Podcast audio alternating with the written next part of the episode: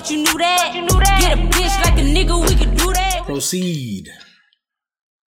Welcome to With All Due Respect. This is Chef, and as always, when listening to our podcast, um, tell your friends about it, listen to it, share it, share it. That's a big thing. I think we have a lot of a nice listening base, but share your podcast with, with your friends. Tweet it out. I saw people tweeting about the podcast this week, which was exciting. So you know, The With All Even they were Respect talking about- they were talking about um my um juicy chest, and I don't like that. By the way, it's not funny to me. But what I did to remedy that is I've I've um stopped smoking as much, and the cough is definitely there's been a there's been a difference. So um, amen to that. Uh, this is Stop eating episode. so much dairy. I worked on that too. I have reduced the dairy. All in but, a um, week. we we talked about it just a week ago. You you, you cut. No, no, it, I, I've reduced it. I, I've reduced it, Talking about but I did have some milk. chocolate milk. No, it was it was strawberry. It was I had some cereal today. You are an old nigga drinking strawberry milk like the Nestle Quik strawberry milk. no, no, it's it's um frosted flakes with strawberry, and what happens is when you put the milk in it, it becomes a strawberry milk Don't you that you can have afterwards. don't you got like something where you shouldn't be eating sugar like that? Like doesn't that ain't that is that Um, it's just frosted flakes. I mean, it ain't like I ate like a big Hold old candy bar or Just some bullshit. frosted Just frosted flakes. It's just what cereal. are the dog. flakes frosted in? Right. pure fucking sugar? Sugar. All right, guys. and fake sugar strawberries. To the point where it makes the milk turn strawberry. But all right. I just wanted to try it. I don't. I didn't have my total like I usually do. I just wanted to try that. My bad. It is. This is my. It was my daughter's cereal. But I didn't. I was curious. Anyway, Hey man, has anybody ever had grape nuts? I've always wanted them. Oh, I I've, I've been intrigued by grape nuts. Do they even still make them? I don't know. seemed like they would be good for some reason. Like they had The commercials were And good. they're like super high in fiber or something. Yeah, they are. They're so- supposed like for older people. Ah, okay, to get things moving. Got it. They get they get things moving, kind of like the total does. A good cereal gets shit moving. Shout out to cereal. Um, Don't eat cereal. you don't. I don't Oh, eat cereal dry, and I re- I don't really buy it. So I guess I don't eat cereal either. Oh, my fault. Well, it is. Epi- Cheerios is good. It's episode one seventy seven, gentlemen. Well, with the white voice, what up? Five thousand more South Florida. It's your boy J Joe, dear summer. Oh yeah, man, you're right. It is. I guess it's the last. Tomorrow's the last day of summer, huh? Today's the last day. Oh, so I thought it ended on the 22nd, so it starts on the 22nd. Okay, cool. Well, last day of summer. Um, it is also September Day. If you are a fan of Earth, Wind, and Fire, it is the 21st night of September. So, you know, little known Black History fact, even though it's a clearly a date that is very well known. Hmm. But yeah, I don't know. How's everybody been doing though? It's been three weeks in a row of potting. What a what a blessing! Like round of applause for us guys. Hey, speaking of round of applause, uh, Wood, somebody mentioned to me like what happened to the sound effects. Fuck. So there's a piece, right, that my phone connects into to play the sound effects. So I've lost that piece when I was doing some DJing, so I gotta buy another piece. So whoever that is, thank you for acknowledging that, and I will get another piece so you can have the sound effects. I jalapas.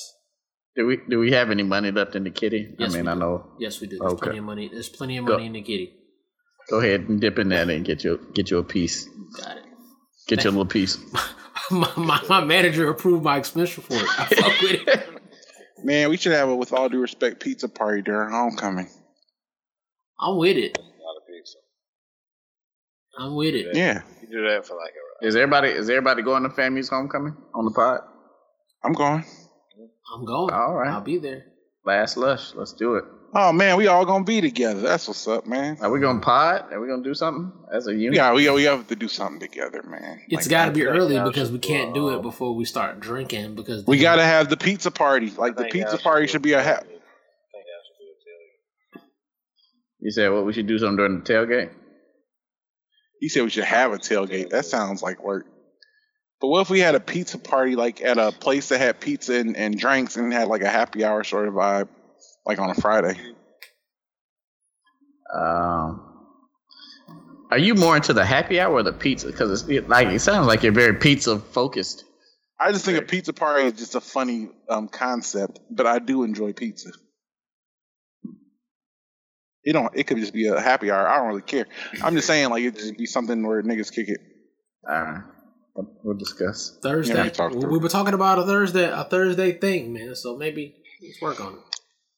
So the thing about me and homecoming on Thursdays is I always had bad experiences on Thursdays. Like it's always been a situation for me because I mean I don't know if y'all know this. I'm not like a big drinker. I use, I smoke weed. I'll I'll do an edible. I'll be high, but I'm not like really a huge drinker. I always drink too much on Thursday. I don't know if it's a situation where you just get get to Tallahassee and it's Thursday and you thinking, I think it maybe you get back to like CPA vibes or something, and you feel like you got to like go hard because it's Thursday night, and then the rest of the weekend's kind of like shot. Like you have you have to you're playing catch up from there. Chasing, a little bit. Huh? chasing. A little bit. Yeah, a little bit. You got to give yourself the pep talk, man. You gotta um. You can't, you can't, you can't pull a hammy in the layup line, bro. You just gotta remember Thursday is the layup line. As long as you keep that in the back of your mind, you'll be straight. Right, because you want to get up early enough to do cool shit on Friday and Right. at least look cool on Friday. So, I mean, once you pull the hammy the first time, like you should go in, like like Wood said with the pep talk. Like, you know what? I'm just gonna chill, do me a little reefer, and you know, tackle Friday head on. Does anybody else start nicking when they get to Leon County? Like just want a black or something? Like as soon as you see the Leon County sign? I, I do all that I shit. live in Florida though, so Okay, yeah. So Yeah, it's not. That's, that's kind of like normal. As soon as I enter Leon County, man, I just I want to smoke like some Newports or fuck it. I don't even smoke at all. I want to smoke some Newports, a black, some bidis, something. Uh, nigga said a bidi, nigga. That's back in It my wasn't poof. bidis like outlaw because it was making niggas lungs bleed. First off, first off, let, all right, let's talk about urban myths revolving around lungs bleeding. Everything outside of cigarettes, niggas have said made your lungs bleed since going back to the niggas said hookah make your lungs bleed. Fucking cloves make your lungs bleed. Cloves and don't man. bidis. And bidis. I don't know. Cloves. I was. I, I was. Cloves had me in a chokehold in the about to say 2010s. that. Um, I think they do make your lungs bleed. So why are people cool with the cancer but not lungs bleeding? I think that's the cancer, though. like I'm not. I'm not separating the two. I would almost say they exacerbate the cancer. Ooh. I don't fuck with cloves no more. And they started giving me terrible headaches. I was like, oh, okay. I shouldn't have been fucking with you in the first place, cloves. I don't even know what you are. Delicious. Were there really cloves in cloves? Not really. It might be like I think they might have been like maybe Coca- it was mostly cigarette with like a little flavor. Cigarettes and incense. Why, why and do we call them cloves? Does it say cloves on the box? I think it There's does. there's Does cloves in it. Clove There's cloves or in it. like that. Wasn't it? The Djarum, yeah, there was clove in there, but it was It- it said majority. clove- clove cigarettes. Yeah, it was mostly tobacco It was though. funny though, because people used to like cloves was like sophisticated over regular. Cloves was not sophisticated. That's because they were small and dainty, and niggas Right. used to smoke them It shits black. like fa- fancy. Right, niggas be Like smoking you should have a long plastic tip. They be smoking them underhanded and shit. Like, that is how I smoked them. yeah, you But the thing is, they they also made your fingers stink. There was nothing really positive about my cloves time. If I think about the time in my life when I was really fucking with cloves, like the late 2000s, early 2010s, mm, it wasn't a good time. Yeah, but nigga, you got you. And A, my lungs is bleeding. but you got you a button up, Not some the other Durangos on, and some smoke black. cloves. Hmm? No, what'd you say? What? Oh, I said you got you some. Uh, you got you a fresh button up from Express or something on, some Durango boots, and a clove cigarette, nigga. Oh no, I was at the top down- of the world. down the, uh, I got table service at the. Velvet Room. I That's a- was living in Atlanta during that time. It was, it was a crazy That's a time. that's a boot cut jeans, nigga. Can't be We fucked was with. we was snap dancing. Can't we be think they fucked like me. Hey boy, can't be fucked with. Cloves. Durangos, you better two inches taller too. Right, hey, boy. She's really in some I- platform. hey, I was out here. I, I was telling niggas I was. I was out here was five, ten and a 6'3". half on these hoes, boy. No, I, I, I, them boots made me think I was six three. I used to tell people it was even on my driver's license at one point. Chicks that smoke blacks also drink beer. Stuff. Is that a good thing? I think I don't know. I, I kind of like a chick who drinks beer. I, I'm about to say I don't. No, no, no. So it's no. So I'm not talking about chicks that are into like fucking IPAs and shit like that. I'm talking about I don't. like motherfucker got like a, a Miller High Life or uh, I'm with um, it. I remember I came home from fam one time and she was like, "Yeah, bring me, bring me a tall can of Bud Ice." Ooh, That's ooh. not cool. What part of Jacksonville was she from? Hey man, what is she doing now? she was from Northside Nashville. oh, okay. All right. Uh, anyway, so Wood, you went to the Dolphins versus Baltimore game. How was that experience? That was outstanding, man. But also, so remember, I also went to the FedEx Field. I went to the Redskins game too the week before that. And to compare those two stadiums, man, it's crazy because it even further drives home that FedEx Field is trash. Redskins are trash, but FedEx Field was fucking horrible. But M&T, much better. Baltimore's worth the 45 minute drive or whatever. Got to see the Dolphins play. Um, I basically had to eat shit the entire fucking game. Um, because I mean, we were getting drugged, we are getting skull fucked out here. And everybody thought, oh, you see Lamar? You see Lamar? You see Lamar? So I got to fuck up. I got to fuck up and went to the bathroom and like started watching TV on the um oh you know, they got the TVs like in what is it, the vestibule or whatever it is in the tunnel or whatever, like by the concessions. And then we started to creep back in that motherfucker, and I was like, all right, if we coming the fuck back, we wasn't that close. So I kind of stayed out there, and then I wasn't comfortable until they got a lot, a lot, a lot bit closer, man. Probably one of the most historic games in Miami Dolphins history. It was a blessing to be in the motherfucking building. Um, rarely, so these are the moments in sports history that you kind of live for. Like I had chills, bro. Like I was, I was riding a high for probably like thirty six hours. I didn't want to talk about it. I didn't. I, I was like, I, I think I watched the. I've watched the game like three times since the game happened. Um, so definitely a Happy. blessing to be in the building, man. It was something I probably remember, um, probably for all of my days, man. It was that special for me to go see the Dolphins. I rarely get to see the Dolphins, but to see them win in that fashion was was a treat. I love that for you, man. I do too, man, because I went to see my team play in uh, Jacksonville, and we got. not only did we get monsooned on, but then we proceeded to get shut out. So I saw that. I was happy for you. I was like, man, it must be nice to see a team win. Wasn't we just Football talking about uh checking in like on the previous episode? Ooh no! Yeah, yeah. What, what, Here's the thing. So I did go to the game, but I remember you used to go to the tailgate though. hey, but Day is coming.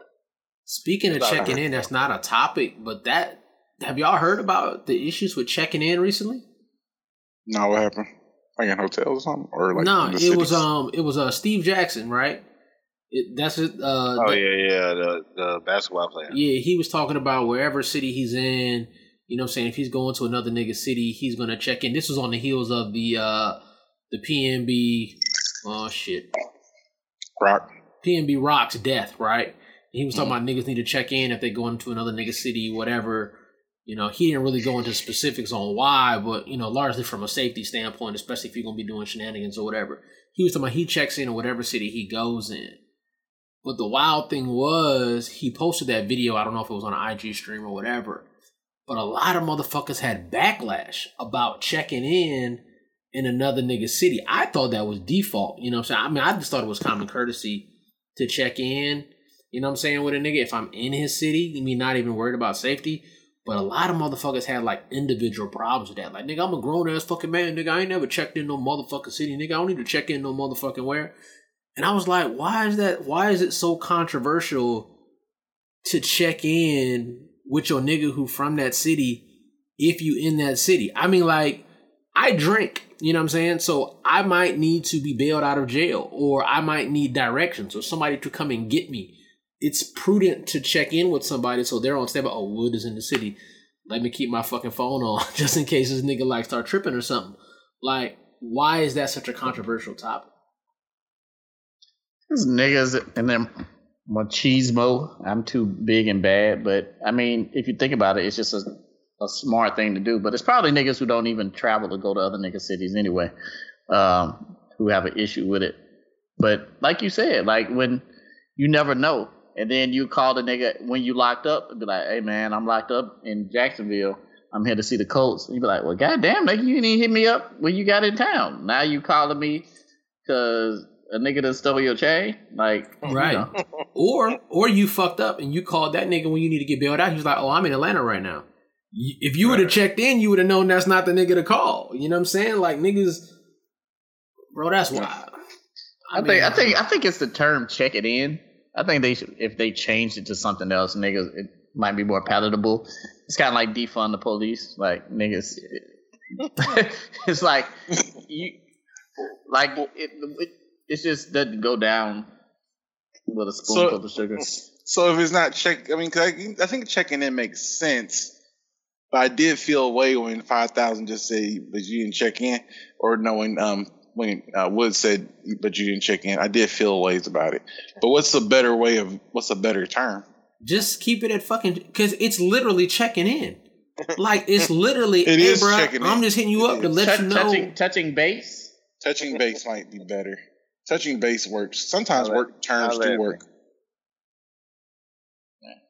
Yeah, that's true. I don't know, man. That shit, that shit's not safe. Because first off, they got these niggas out here on Facebook talking about nigga. I ain't never had no problem in any niggas hood, man. I can go anywhere. Like niggas was talking about they could go in any hood they want to. I was like, hey, nigga, That- I don't know not one nigga why. who's good in every single hood on the planet, except for maybe like a nigga like Snoop. You know what I'm saying? Maybe him, but like a regular nigga.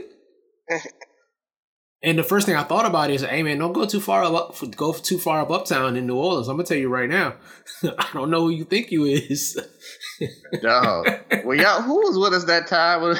It was a nigga, white dude had stopped somewhere uptown, and it was a nigga on the bike said, "Hey, boy, you better get from around here before I fuck you." And I was like, "Ooh, What? oh lord, this is that's why I moved up here." I was like, "Oh, goodness gracious, hey, His white eyes boy, up. you This better keep it moving." That's the way to quit. Not your ass Yeah. whoop. Get fucked. Hey boy. Woo. No, You it's, can't even. think You can't even go to like three streets over in Chicago and be straight. Like, nigga, I don't know nobody's straight. Hey. Touch base. If We- that makes niggas feel better. We've had niggas that oh. we know that just had out of state tags in Baltimore. The police stopped him and said, Hey man, you don't have Maryland tags. You don't like you from around here. Let me escort you back to the harbor so you can get Where the you fuck, should be. So you can get Yeah. the fuck out of here. Cause you're not supposed to be here. You know what I'm saying? Like, I don't know a nigga who's good in every hood like that. Except for man, like I said, remember I told one of our frat brothers because he was like, "Man, I want to go to a a Kappa function." I was like, "I remember." And this is when I was. He was living. He lives in Maryland, closer to DC, and I was working in Alexandria. So I was like, "That's cool. That's cool. I'll come pick you up." I pick him up, and he's like, "Just drive. Just drive down this." This random ass road. I'm like, you just need to tell me where, where the fuck we going. And you're like, no, no, we good, we good. You know, keep on going. And I was like, and the more, and mind you, I'm driving like a, a Camaro, and Camaros was still kind of cracking a little bit. And I'm feeling good about myself. Yeah, he had a thought boy car. Yep. Don't worry about it. Okay, anyway. Yes. It was, two, it was 2010. So you were going down the road, and I'm in the Camaro, and it's starting to look like The Wire. And I was like, nigga, are we going to Baltimore? And he was like, no, we in Baltimore. And I was like, Mm. Mm. so here's the thing. Mm. We're on the west side of Baltimore. You didn't tell me shit. West Baltimore. Ooh. Mm. It was obviously West Baltimore. I was like, this is West Baltimore. And he's like, I saw, I saw seeing The Wire. And he's like, yeah, that is where we are. I was like, first and foremost, where are we going? So, oh, we're going to Morgan State. I'm like, nigga, I wouldn't have signed up for that. Yeah. Like, like I wouldn't have signed up for that with Morgan this out of state car. Yeah, all HBCUs in the hood. So it's like, Wait, well, no, that wasn't. I don't think that was more. I was with you, wasn't I? no, you wasn't with us. Oh, okay. There was another time I think that I. Okay, yeah. At least Was it well, at night? Yes, it was a night, and it was a Kappa party in a gym. No, no, this is a probate. Oh, okay. All right. Cool. Well, at least it wasn't Coppin State. It could have been worse. Oh, so Coppin State's worse? Yeah. Oh shit. At any, at any rate, he was like, "Man, just park here." I'm like, "Nigga, there's nothing cool about anything that you've done tonight." Like, first of all, you had us go to Baltimore on a dummy mission. I think I'm, I'm going somewhere regular. For two, we're on Morgan State campus, and you tell me to park in this in front of this weird ass spot with barred up windows. Nigga, this ain't my car. Hey man, you didn't ask enough qualifying questions. Right. First of all, First off, I I should've- kind I of, should've- I kind of blame you. when you I was on, blame me too. you had to be on the BW Parkway for a minute. That was just prime time for you to a- ask all the questions that you had. Like, all right, man, where the fuck we going? I mean, and the thing is, I was like, okay, if we're going to the Baltimore area, and I've never been, so it's fine. I'm assuming we're gonna go somewhere normal. Like we'll be in a in a place that's more aligned to young professional niggas. The harbor or don't- something? Yeah, maybe the inner harbor and some shit like that. But nah, he didn't. And I was like, nah, we ain't doing this no more. Like I'm gonna ask more questions or probably just say no. But yeah, now you have to know where you're supposed to be. Like, I mean, I, I think that's just important in general. But yeah, my fault on five thousand for not, uh, you know, Oh, touching nah. base. I'm just giving you a hard time. I'm not tripping. Yeah, I was gonna lose anyway. I know, I know. Hey man, and you got to realize, like, hopefully at this age, niggas like hoe thirst has been quenched some sort of way. Because like, some niggas will throw caution to the wind if they think it's a piece of pussy somewhere, man. And that's the only reason why he wanted to go is so he could like probably wear his Kappa shirt and try to get on some chicks. But it's not worth your life, especially at this. I mean, this was back in the day, but hope niggas still not on that shit. But even then, we were still too old to be trying to hit hit hit up um, Morgan State co-eds. Yeah. But you know, You were. either way. but yeah. So anyway, speaking of getting canceled, uh, so we have a group chat like like most people, like most friend groups, they have group chats where they talk about life. And we, you know, we in our group chat we talk about what we're going to talk about on the podcast and just normal everyday banter. With that, I had a very interesting question. I'll probably get us canceled, but how would y'all define? Hold on, is, is that term nigga bullback? shit? Is that Yeah, nigga it's, shit? it's freezing a little bit. Oh, Uh, I, thought, yeah. yeah, I thought it was my Yeah. phone. what, Nah, yo, what, what, the what- little guy, what's- guy didn't want you to get that out. right, so right, you right, missed right, the right, whole. right, right, right. Say- You missed say- all of it. I mean, Yeah. no, after you started talking about group chat, what a group chat was, you defined it for us, and then what'd you say after that? Once we get this I was saying Patreon we- account off the ground, we're gonna have access to the group chat, man, so people can actually engage on the group chat and provide topics. Three dollars a month. Oh, that's What do y'all nice. Let's do this. I like that. Um, but we do have a group chat, and we just talk about like what we're going to talk about on the podcast and normal everyday shit. Um, before we get into the topic, which is a very good question, I think. I think it's a very valid question. How would you define a bull dagger? Before we get into it, I just want to clear the air. I mean, because this is not a, a hateful podcast. Y'all been listening to us. We've been known this shit for a while now. We're obviously sex positive. Um, but we're also black and we're kind of old, and this is an old black term. No, Uh, it- How would y'all? It, no, well, well, first off, before we define what a what a what a bulldog is, we have to come up with a a better term for for bulldaggers. So, what are we going to call them to not be offensive? I think in So- 2022 they call them studs. They don't. So no. in that's wrong. So maybe in 2019 they called them studs.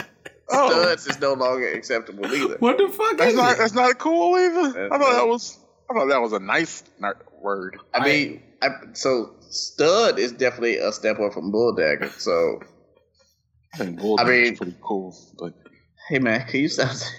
God damn, boy. They okay. well, when we finally make it big and they go back to this episode, this is gonna be the one that takes us down. When they We'll want you to host, when they want you to host the Oscars, they gonna make you apologize for saying bull dagger. you get smacked in the face by one. Oh, So what were y'all talking about anyway? No, so I- I- so I, I still don't know what the, oh, can, can we? Are we let's just gonna- say stud. All right, we're going to use with stud. studs. All right, so cool. So there was a post of a stud that was posted, right? It was, and it, was- it, was a cute. Did you stud. say it was a post of a stud that was posted? Yeah, yeah. She, So- she was posted. Yeah. yeah, she was posted in in the with all the respect group, and she was a cute stud too, right? And that was kind of what the discussion kind of came from. But I I got to thinking, and I'm like, why do studs only look like? And I mean, the transformation or whatever it is they're doing. I mean, they're mimicking a look of a dude, right? There's a certain mm-hmm. look that they kind of have, but that look is the look of one particular archetype of man, which is like the the gym shorts cat. You know what I'm saying? Like it's the wife beater in gym shorts and wave cap dude. Like I don't I don't see too many studs that turn into the preppy nigga. You know what I'm saying? There's a couple, but more so it's the it's the hoop shorts kind. You know what I'm saying? None of them like morph into the pretty boy dude. They all really gravitate towards the hoop shorts dude. So that got me got me to thinking. I'm like, well, why is that? You know what I'm saying? Like, why do all studs gravitate mainly towards the hoop shorts type of type of dude? And I think we started to spitball off of that topic, and we got to a point where we're saying that I think Chef was the one that responded. We're saying, well, that's the type of man that they think that chicks like. Is that what, what your response was, Chef? It, it was a little bit more um, abrasive, probably. I think they dress like the niggas they like. Right. So they dress like the niggas that they like, and that's fine, right? So What do you mean they dress like the niggas they like? like admire, not necessarily, not necessarily ones they would like get with because they, they like women for the most part. It's it's um the ones they admire. Like for example, I have a friend. We grew, like she we knew each other at fam, and she was like she was always she was she was always on the fence. Like she, I think she didn't want to come out of the closet or whatever. But we were always cool. We were always just real cool. And when she was in college, she like tried to be girly, but just never. That it just it just it was clear that she was she was she was gay, but she just didn't want to come out of the closet. When she came out of the closet much later in life and got into her career, she dresses just like me. And I was just like, it's, and it's not because like such a, a situation where she's like, oh, Greg is so fine. I mean, Chef is so fine. It's more like this nigga is cool. So once I get into my stud vibes, I'm gonna dress uh-huh. like this nigga. Durangos and bootcut jeans? no, and that's the thing.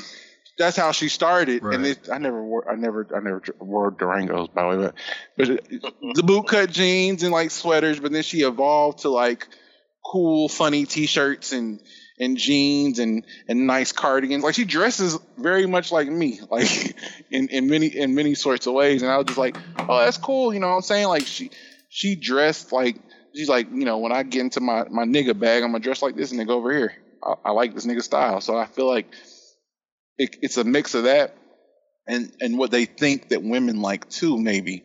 So I think what to Wood's point, what that what that took this thing in a little bit deeper um, when we started to peel away the layers. we're trying to break down the is- psychology of studs. That's what we're trying to do.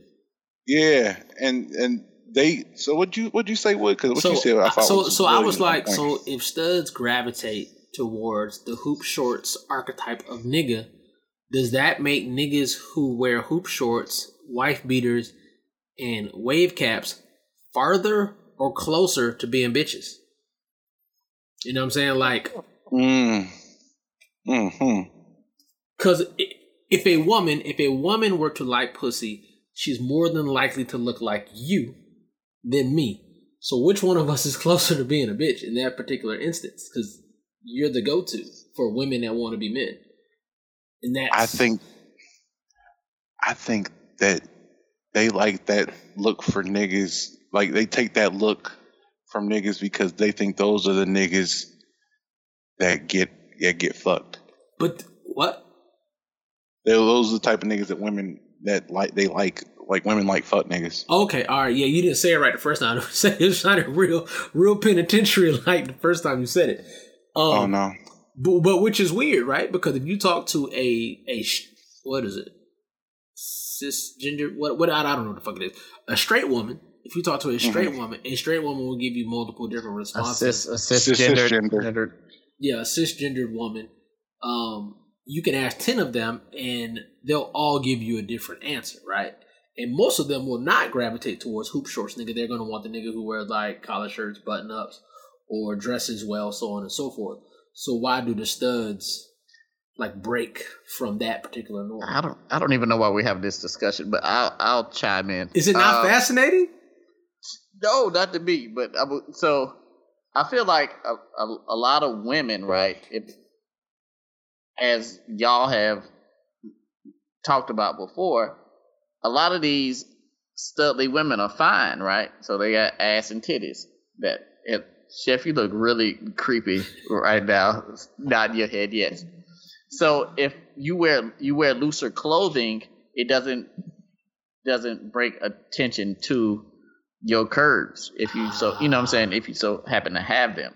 So if they put on a nice pair of slacks and fucking Chelsea boots and look like a, a you know what I'm saying? Niggas like Chef, who's licking his fingers right now and giving me two thumbs up, are gonna be like trying to holler at her. So she's probably like, let me get as far away from a nigga trying to holler at me as I can, and the wave cap, big t-shirt, big shorts, tennis shoes might be the best way I can get away from niggas trying to holler at me, so I don't have to go through that whole issue. You know what I'm saying? And that makes sense. Except the part that even though you're gravitating away so you can hide your ass and titties, you still have to gravitate towards the chick that you want to attract. So Mm-hmm. the soft lesbians have to be attracted to hoop shorts as well, which blows the mind. So the the non stud lesbians out there, their archetype of preference is hoop shorts, non niggas as well. But what I'm saying is that they might want the chick that is attracted to that. You know what I'm saying? So like, like what you said. So yeah, I'm, I'm agreeing. So if you want to attract a chick that's into niggas who wear wave caps, long shorts, blah blah blah blah blah blah, that's what you do. You know what I'm saying? I don't think they might be trying to attract. But who knows who they trying to attract? Fuck, we're trying to get in the mind of fucking lesbians. We gotta nigga. get- so niggas on here. Can we get a stud? we got to on the get a show? stud on the show because I have I think questions. we need to get one. We need to find a, a cool stud for the show to talk to.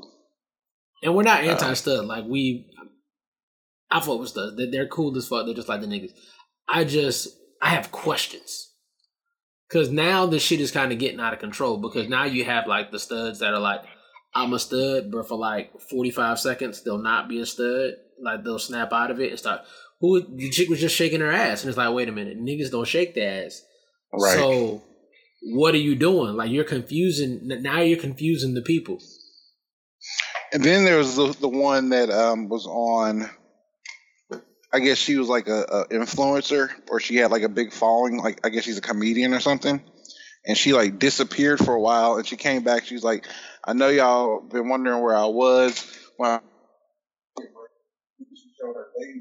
Mm, Hey man, did you unplug your mic? He just unplugged. He, he like the old nigga at your Like, job. you know, Nigga just, um, oh, there go the There go film. the juice. Oh lord, juice is loose. Now you gotta spit. oh Anyway, man. man. So Woo. the thing is, just because a woman dresses like a dude most of the time doesn't mean that she can't dress like a woman some of the time. I mean, you know what I'm saying? Like y'all niggas wear pink short sets sometimes. Y'all niggas dance sometimes.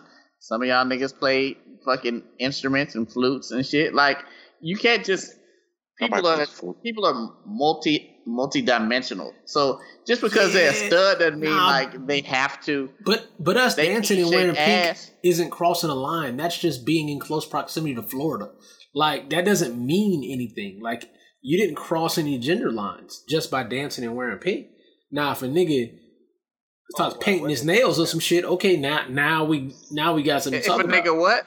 Is painting his nails or something. But niggas are painting their nails now. and I got questions about that too. niggas did niggas paint their nails in the night. I have questions about that. But I'm saying it's just, I mean, fucking, I mean, Prince wore assless chaps. You know what I'm saying? Like, Prince, Prince, so I mean, Prince you Prince can't is an just anomaly. put, uh, You can't use you can't ask one stud why that stud does what that stud does. It's like asking one man why they do. You know what I'm saying? Like, you're, is it disrespectful to be None of curious?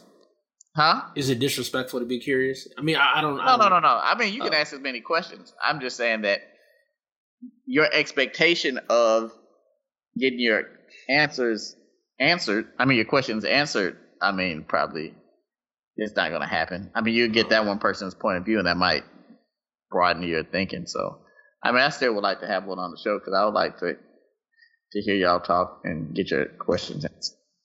Yeah, I think it's a great idea. Maybe we just need to go into our um Stud bag.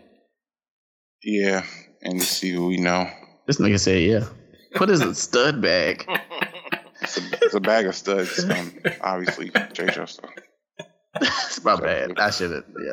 It's right. over here. So if any any if we have any self uh not self Identified? studs, self, self, yeah, self identified studs or Or even if we identify you, I hope that you're not offended and we no, do not I ask all right. questions. Or just DM us and tell us what the hell we're supposed to call studs and bulldaggers. Oh man. But yeah. Um speaking I've had of that cereal before. Bulldagger cereal? Wow. Studs and bulldags sound like a cereal. Never mind, go ahead. Don't mind me. a crazy cereal dog. Um but speaking of of shit that you should probably ignore, people on TikTok are apparently so this came out yesterday. So people on TikTok are making NyQuil chicken. And the FDA had to had to warn people not to cook your chicken breasts in NyQuil during a time where chicken is really hard to come by. Where inflation rates have have made it tough to buy normal goods like chicken breasts. Motherfuckers is cooking their chicken in Robitussin, cooking their chicken in NyQuil to make it sleepy chicken is what they call it. Um, Are they marinating it or are they cooking it in NyQuil? they are cook like you know how you you might put some olive oil in the bottom of the pan to brown the ch- to help you brown the chicken. Mm, It ain't even like that, bro. It's like it's like barbecue sauce. Like if you're making barbecue sauce, Oh. you saute like stir fry. Like if you were gonna Oh, stir cook fry the chicken that's good and you like flipping it to make sure it's evenly coated in said liquid, that's what they do. with I the hate- goal of putting niggas to sleep or or killing them, killing them. I hate I hate this generation. Like motherfuckers really don't have Nothing. shit better to do than like some stupid shit again for likes that don't. Why mean not just shit. drink the Nyquil? Just I mean, because that's not enough. Like I guess when they want when they take themselves out, they want to do it with flair. Here's my thing. Here's my thought on Gen Z in, in general. Because there's been a few things that have kind of like bothered me over the past day. So that was one. Then there's this boy on TikTok who's famous for making these videos where he um he's interviewing for a job and he's like, "Oh, I don't want this job because you're gonna make me work." And he like he does he says stupid shit like that. I guess he some nigga made a, a response to him because he all he does is talk about millennials how we work too much and and we're stupid because we work so much. Um, between Millennials? him, Millennials work too much? yeah, that because we're we're considered old. We're we're old to these niggas. Oh, you talking about the We're like- geriatric millennials, not the whole generation of millennials. no, they're talking Okay. about like us. Okay, got it. Okay. like niggas in their forties apparently are ancient, so that's crazy.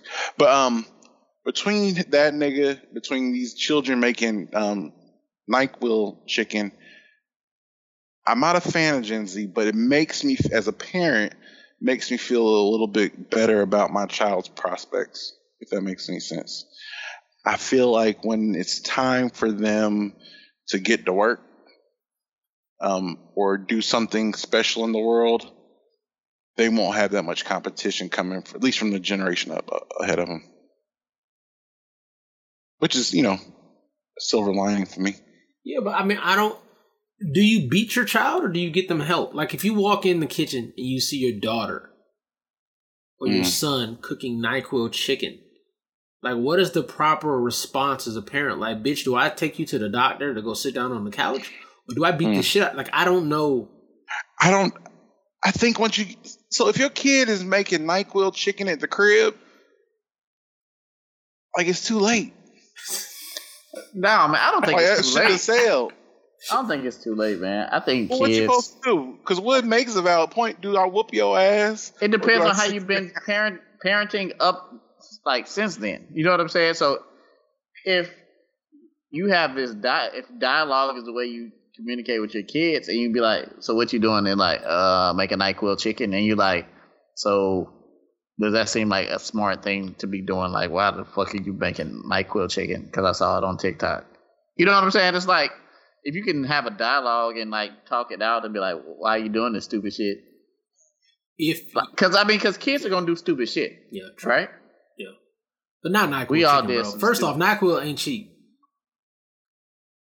it these how are these kid these kids are old enough well maybe they're not maybe maybe a good point make a good point because we don't know how old these kids are i think it's probably a mix right they don't know that they don't know that if you soak nyquil in chicken that it could potentially kill you i guess they don't know that huh It doesn't matter, right? They Oh. don't live in a world bound by ass whoopings. Like, I remember a time where you would get your ass whooped just for doing or saying stupid shit. It didn't have to be necessarily harmful or dangerous. It's like, I'm gonna beat your ass because one, that's my fucking NyQuil that you fucking putting on that chicken. Two, that's my fucking chicken. Three, where the fuck was you at when I told you to take that fucking chicken out last week and you forgot to take that shit out the fucking freezer and thaw it out, but now you fucking homeboy RD. Like, these are the fuck like there's no for you to feel comfortable enough to go and get my NyQuil and get my fucking chicken and go on my stove and to start cooking fucking chicken with your fucking camera on, that's a level of comfort that you have with me that I'm not comfortable with. That means you don't fear me. That means you feel like I'm a hoe and I'm I don't care about you using all the fucking NyQuil and using on my fucking chicken. That's disrespectful to me. My whole thing is that NyQuil is nasty as fuck. So why would you even like It is. damn all the potential side effects? Like that shit is just nasty. Like so, why would you? The chicken is ruined regardless. Even if there's no ill effects come from it, the chicken is Runt. nasty. Runt. I make you eat that shit. Right? Yeah. oh, oh now you shit. now you going to jail. You gonna Because eat all you these are fucking going to baby jail. Eat Nyquil chicken and they die, and now you. No, they won't. Uh, there- there's a poison called a poison control number on the back. The, the, the little nigga consumed a half a bottle of Nyquil. Come get it. what's the sh- what's what's the shit the ipecac the shit that makes you right, throw up Ipecac. Up. So you just have the ipecac on deck. Like this is gonna be a rough night for you. You're gonna eat a little bit of this fuck ass chicken, and then you're immediately gonna throw up your insides. give you a spoonful of this castor oil, you'd be good. Next step. That's fair. I like that. I mean, in general, I mean, I'm I just don't. I think these kids maybe they just have too much time on their hands. Maybe the pandemic has had some adverse effects on like motherfuckers' sanity to a degree. Because these these kids, because think about it, we talked about earlier in pre-pod. These kids wear hoodies in 90 degree weather. They wasn't doing that before the pandemic. I don't think These niggas these motherfuckers might have snapped I think they was wearing hoodies already. I think. In 90 degree. Been on for a minute. Really? Oh, well, maybe maybe it's something I didn't notice. Then I thought that should happen after the fact because that's when I started noticing it. But I don't know, man. I just I just feel better about my kids' prospects when I see these motherfuckers um do do what they do. But you know, time will tell. Maybe they're brilliant, and we and we're, and we're the ones that are wrong. Probably not. Yeah, I, I was just saying it to be nice. Um, but yeah, shit. Sorry, guys, my shit acting weird. There it is. Okay, cool. Um, let's move forward though. Speaking of of children, um, so Adnan Syed got out. He, he got a. He wasn't acquitted. He's got early release. Adnan Syed of Yeah. serial fame. His conviction was vacated. I think that's the. It was overturned, right? Is that It was it was overturned. Uh, I don't. I don't. I don't know if it was overturned because if it was overturned, that would mean that he's innocent. Right. I think they vacated it. I think it was vacated. Yeah, you're right. He was it was vacated. Um so he was he was he's been in prison since 19 since since 2000. Um the crime was committed in 1999. What's crazy is I mean I listened to Serial. I even listened to I I started rewatching the HBO sh- um documentary afterwards like yesterday. There's I'm a documentary I'm on HBO. I didn't see that. I'm gonna check that. out. Yeah, it's good. It came out a while ago. All right. So before we get it, before you get into all that, can you talk about what he was accused of and why it was a podcast? And Okay, yeah. So, so uh, he was allegedly um, s- um, sentenced for life for murder of his his girlfriend at the time, um, May. Haley his high school high school girlfriend. They were in high school. Yeah, yeah, high school girlfriend. They were all. I mean, they're our age, like our age, class of '99. Maryland. Um, um, they lived. They were in Baltimore. I think they were all from Baltimore County. Um, but they um, he was he was allegedly he was. They said he killed her, but the whole thing that sparked the serial podcast, the podcast, it kind of um went through the whole crime and went through the details of what happened. Was he was found guilty, but there were so many holes in the actual story in terms of what happened like there, there were several accounts that were involved. The police didn't really do their due diligence in terms of the investigation. They didn't talk to all the right people. The prosecutors left out key facts um, from the case. Um, certain um, people that were in, that that should have been uh, questioned, they left. They left and never came back to Baltimore. Um, I know, like one of the the, the guy who became her um, young lady's next boyfriend. Jay. He ended up leaving and moving to um, moving to North Carolina oh, and uh and never came back. who is so Jay? not Which Jay, one was Jay? not Jay, Got it. not Jay. The other dude, the dude that um that May worked with, um that Hae worked with, yeah, worked with um at the um at the, at the eyeglass. She worked at like a, a LensCrafters or something like that. Yeah. Um, and she had a boyfriend there. He was like 22 when she was 18, but by around the time she was murdered, like she just disappeared. Yeah. Do you see that? No. Yeah. I, I don't. Okay. Keep talking. Okay, but yeah, so um, so so there was a lot of stuff, circumstance, like circumstantial ed- evidence that was taken into account that probably shouldn't have been. So I mean, I know the serial podcast. The goal wasn't. I don't think the goal of the podcast was to necessarily indict um Adnan or or say that he was like innocent, but it kind of left you up left it up in the air after that, they did do a HBO um, mini series, which was really good. I mean, I think it, it was it, it mirrored um, the story mirrored uh, serial, but it's it's visual, obviously, because it's a documentary. Um, but in general, this is like a really big deal. Like the the podcast, like serial podcast was one of the revolutionary podcasts that kind of started the whole podcast True, true crime revolution in general. revolution type Yeah. of situation. Yeah. Yeah, that that was that was my first podcast actually. It was mine too. Right. So I mean, a lot of people started listening to podcasts, fucking with Serial. Um, so it was revolutionary in that sense, but also it brought a lot of attention to a very cold case. Like I think Serial came out in like I think it was like 2013. Uh, so and the crime happened in in, two, in 1999. So like 13 years that had passed um, before Serial started, but they they opened up this cold case and really started putting a lot of eyes on it because of the notoriety of the podcast. And because of that and all the, the work that they did, ultimately, you know, his everything was overturned. I know they were saying that he at Adnan can't sue the prosecutors for withholding a lot of evidence or, or details that they were supposed to disclose to his defense team, but I mean, I guess he's free, so I mean, I, that's positive in that sense. I still think that motherfucker did it though. Um, I do too.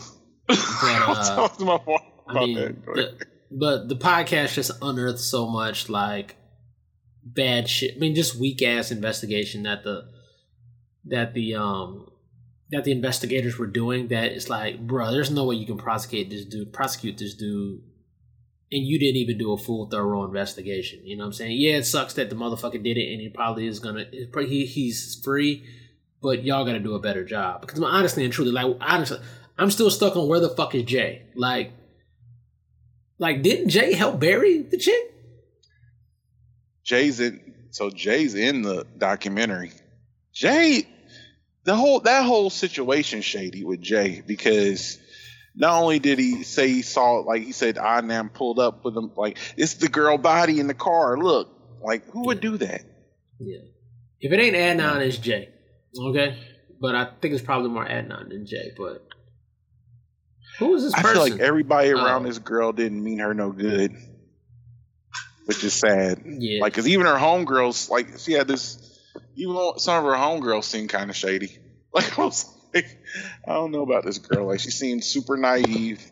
Like they were reading her diary. And I was like, this girl's way more naive than she should be. Like she was talking about how much how much in love she was with the 22 year old dude who was clearly like a loser. Like I was like, this is crazy. Well, the late the Hey, late man. '90s was a, a a weird and wild time, though, as as you you all are much aware. But if y'all haven't, if y'all haven't listened to that serial uh, podcast, man, that shit was that shit was riveting. I can't remember where I was, but I was like, I might have been driving from Pittsburgh to Nashville. I don't know what the fuck, but I listened to like all that shit. I like binge listened to that shit. So Shit, we had niggas out here driving to the park. You know what I'm saying? Like going to like look into the the forest or wherever the fuck it is, like trying to like see exactly where the body was buried and all of that type of shit, man. That shit was wild. Did you do that? No, I, I don't fuck with the dead. We've had this conversation how many times? I don't, was I just don't fuck with I don't fuck I with dead never- shit, bro. I would not be interested in that shit. That whole story was weird. But if you watch, if you watched the, um, because then they add another episode of Serial. If you go to the Serial feed, if you, if you're like, I'm obviously not subscribed to that anymore because it's been years. But um, they added another episode to season one. I guess going over the details of of his his release. If y'all interested in that, but the uh, the documentary on HBO is really good too. I mean, it's just a crazy story. I do feel like that nigga did it. Like I feel like he had. I feel like it was a group effort. I don't think he was by himself, and he was probably the only one that got pinched. I don't think that I don't think that nigga did it. I'm gonna go on record. I don't think he did it. But I'm definitely not about to pick up that crack pipe that is Serial again. Like nobody needs to go back down that lane, that that time in their life where they dedicated all those hours to the podcast. I'm not about to pick that crack pipe up again. Fuck that shit. It is what it is. Well, quick question: Which one was worse to y'all? Which one like consumes you more, Serial or Atlanta Monster? Serial, easy. I don't, Atlanta Monster fucked me I up. I didn't- Atlanta Monster. You never listened to Atlanta Monster about the um about um, Wayne So- Williams? It- it- Atlanta Monster doesn't. See, Oh, you- Monster. I almost fucking said it. Atlanta Monster doesn't consume me the way that Serial does because I don't have any question about what happened in Atlanta Monster. You you you have to go into Atlanta Monster thinking that Wayne Williams didn't do it in order for that shit to captivate you the way that it that it does. Wayne Williams did that motherfucking shit. Okay, I think motherfucker. Wayne Williams did it. Yeah, Wayne Williams did it. hella did it. He did it like Adnan did it.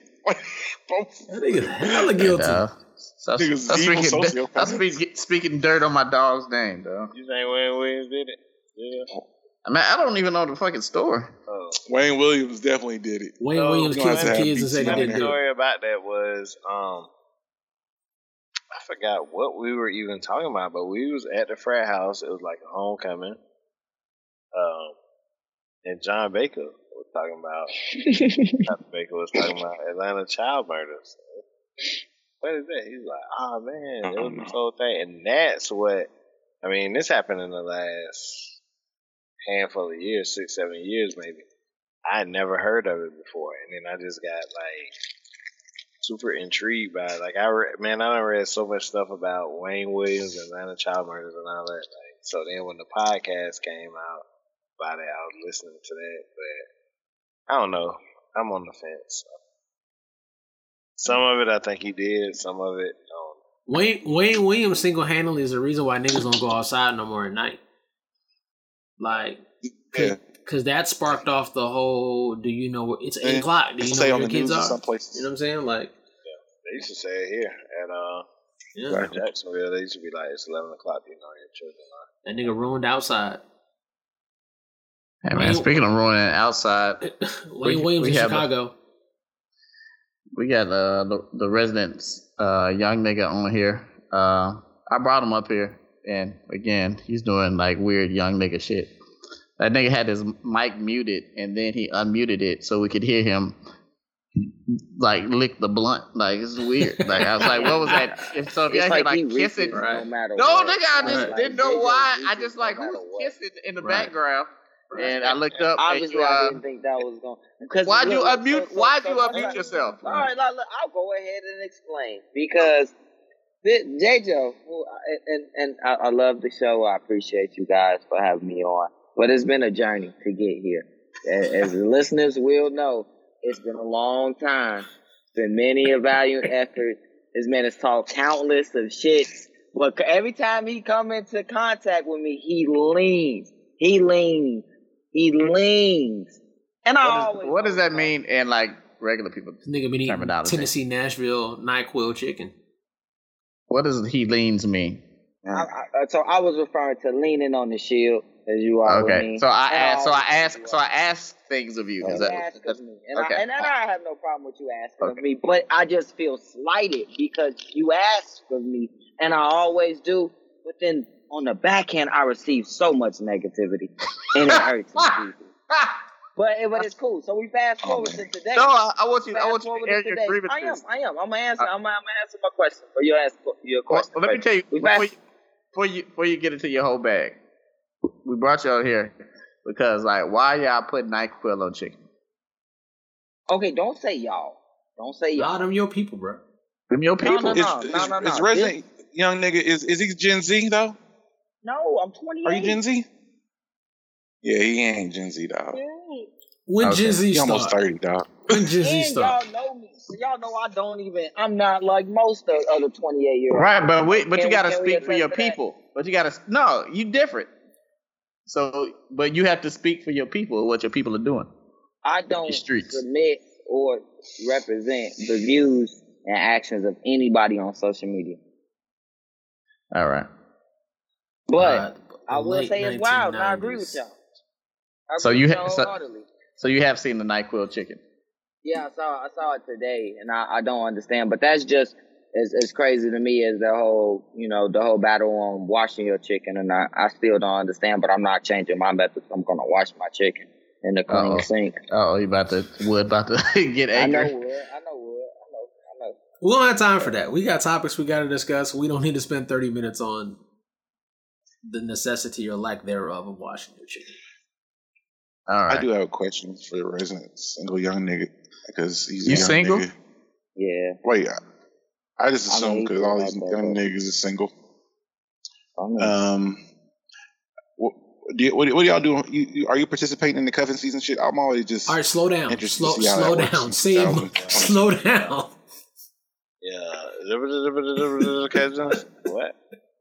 oh, well, maybe it's my my internet's Nah, acting nah, up. It, thought nah, was- it was you, my nigga. It was um, you. nah, Nah, man, I, think, I, them in think it's, face. I think it's I sped up. the I think, calendar. I like I've seen the calendar of events with that stuff. I mean, I don't really subscribe to that stuff, but I understand how the market moves.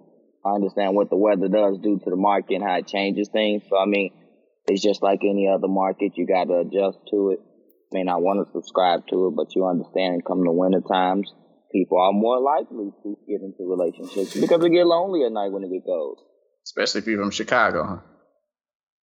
If you want to throw it in there, I'm just I mean, saying. you I'm, I'm, I'm, but this, across. I, this has been something I've been saying that niggas up north cuff sooner More so. harder than other niggas because it's colder. what long- gives you that?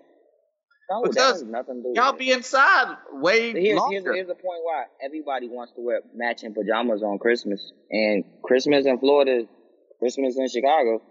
right, Is there but not a calendar towards that? you don't think Oh that wait, that's the goal.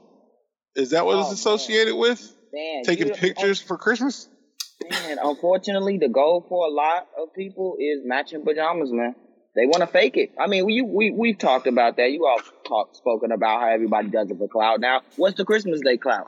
Matching pajama pictures behind the in the front of the Christmas tree with I the dog. I they ain't got no baby it. yet. I hate that shit. Oh man. But is that not it? I thought that was a Yeah, you got joke. I saw boyfriend. someone say that on Twitter. dog, man, I see a lot of girls that do the, the Christmas picture with the dog. Bruh, Target Target don't have all the matching pajama sets out there because they not selling. Come on. So And they I, I, I, did, did it this year. I did it this past year. I'm pretty sure I've seen Wood in a matching pajama. Bro, I've been in before. What is matching, the um? I've been in what is matching pajama drum major? photo shoots and shit for like the past decade, nigga. I'm I'm a I'm, I'm, a, Yeah, He's you a, taking a he did it. Y'all He did this shit when it wasn't bro. cool. I'm a prison I'm a prisoner of this shit. Hey man. So you don't think Midwest slash up north niggas? I don't Tough think there's a real sooner. on that. Um, I wouldn't say I don't that. think so. I wouldn't necessarily Here's say that because reason the co- oh, go ahead. and- and- I'm sorry. I No, you got. Uh, I'm not single, so I I don't have nothing to say about this shit. Go ahead. Midwest niggas, from my understanding, have always been looked at as being more aggressive, and females as well. So I don't see the weather changing being like the dominant factor in changing that aggression. I feel like whatever toxic toxic relationship they're in is just as toxic in the summer as it is on the 25th. I, I not. I, I think I would. I, I would beg to differ on the other side. I would think my southern women more likely want to take men home for Christmas and for Thanksgiving, so they're more likely to put pressure on guys to go. What are we come the fall? Because they don't want to go to Thanksgiving and to Christmas and have to deal with that question of when you're gonna be a, bring a man home. So they're forcing shit. That's why niggas get into situations where they had a girl uh, uh Thanksgiving uh dinner or whatever just and they just met or they, they really don't fuck with her like that. I think that that I would actually think that the, or argue the the reverse. You bring up a good point. So let me ask you this then: like uh, going into homecoming, what's your homecoming strategy?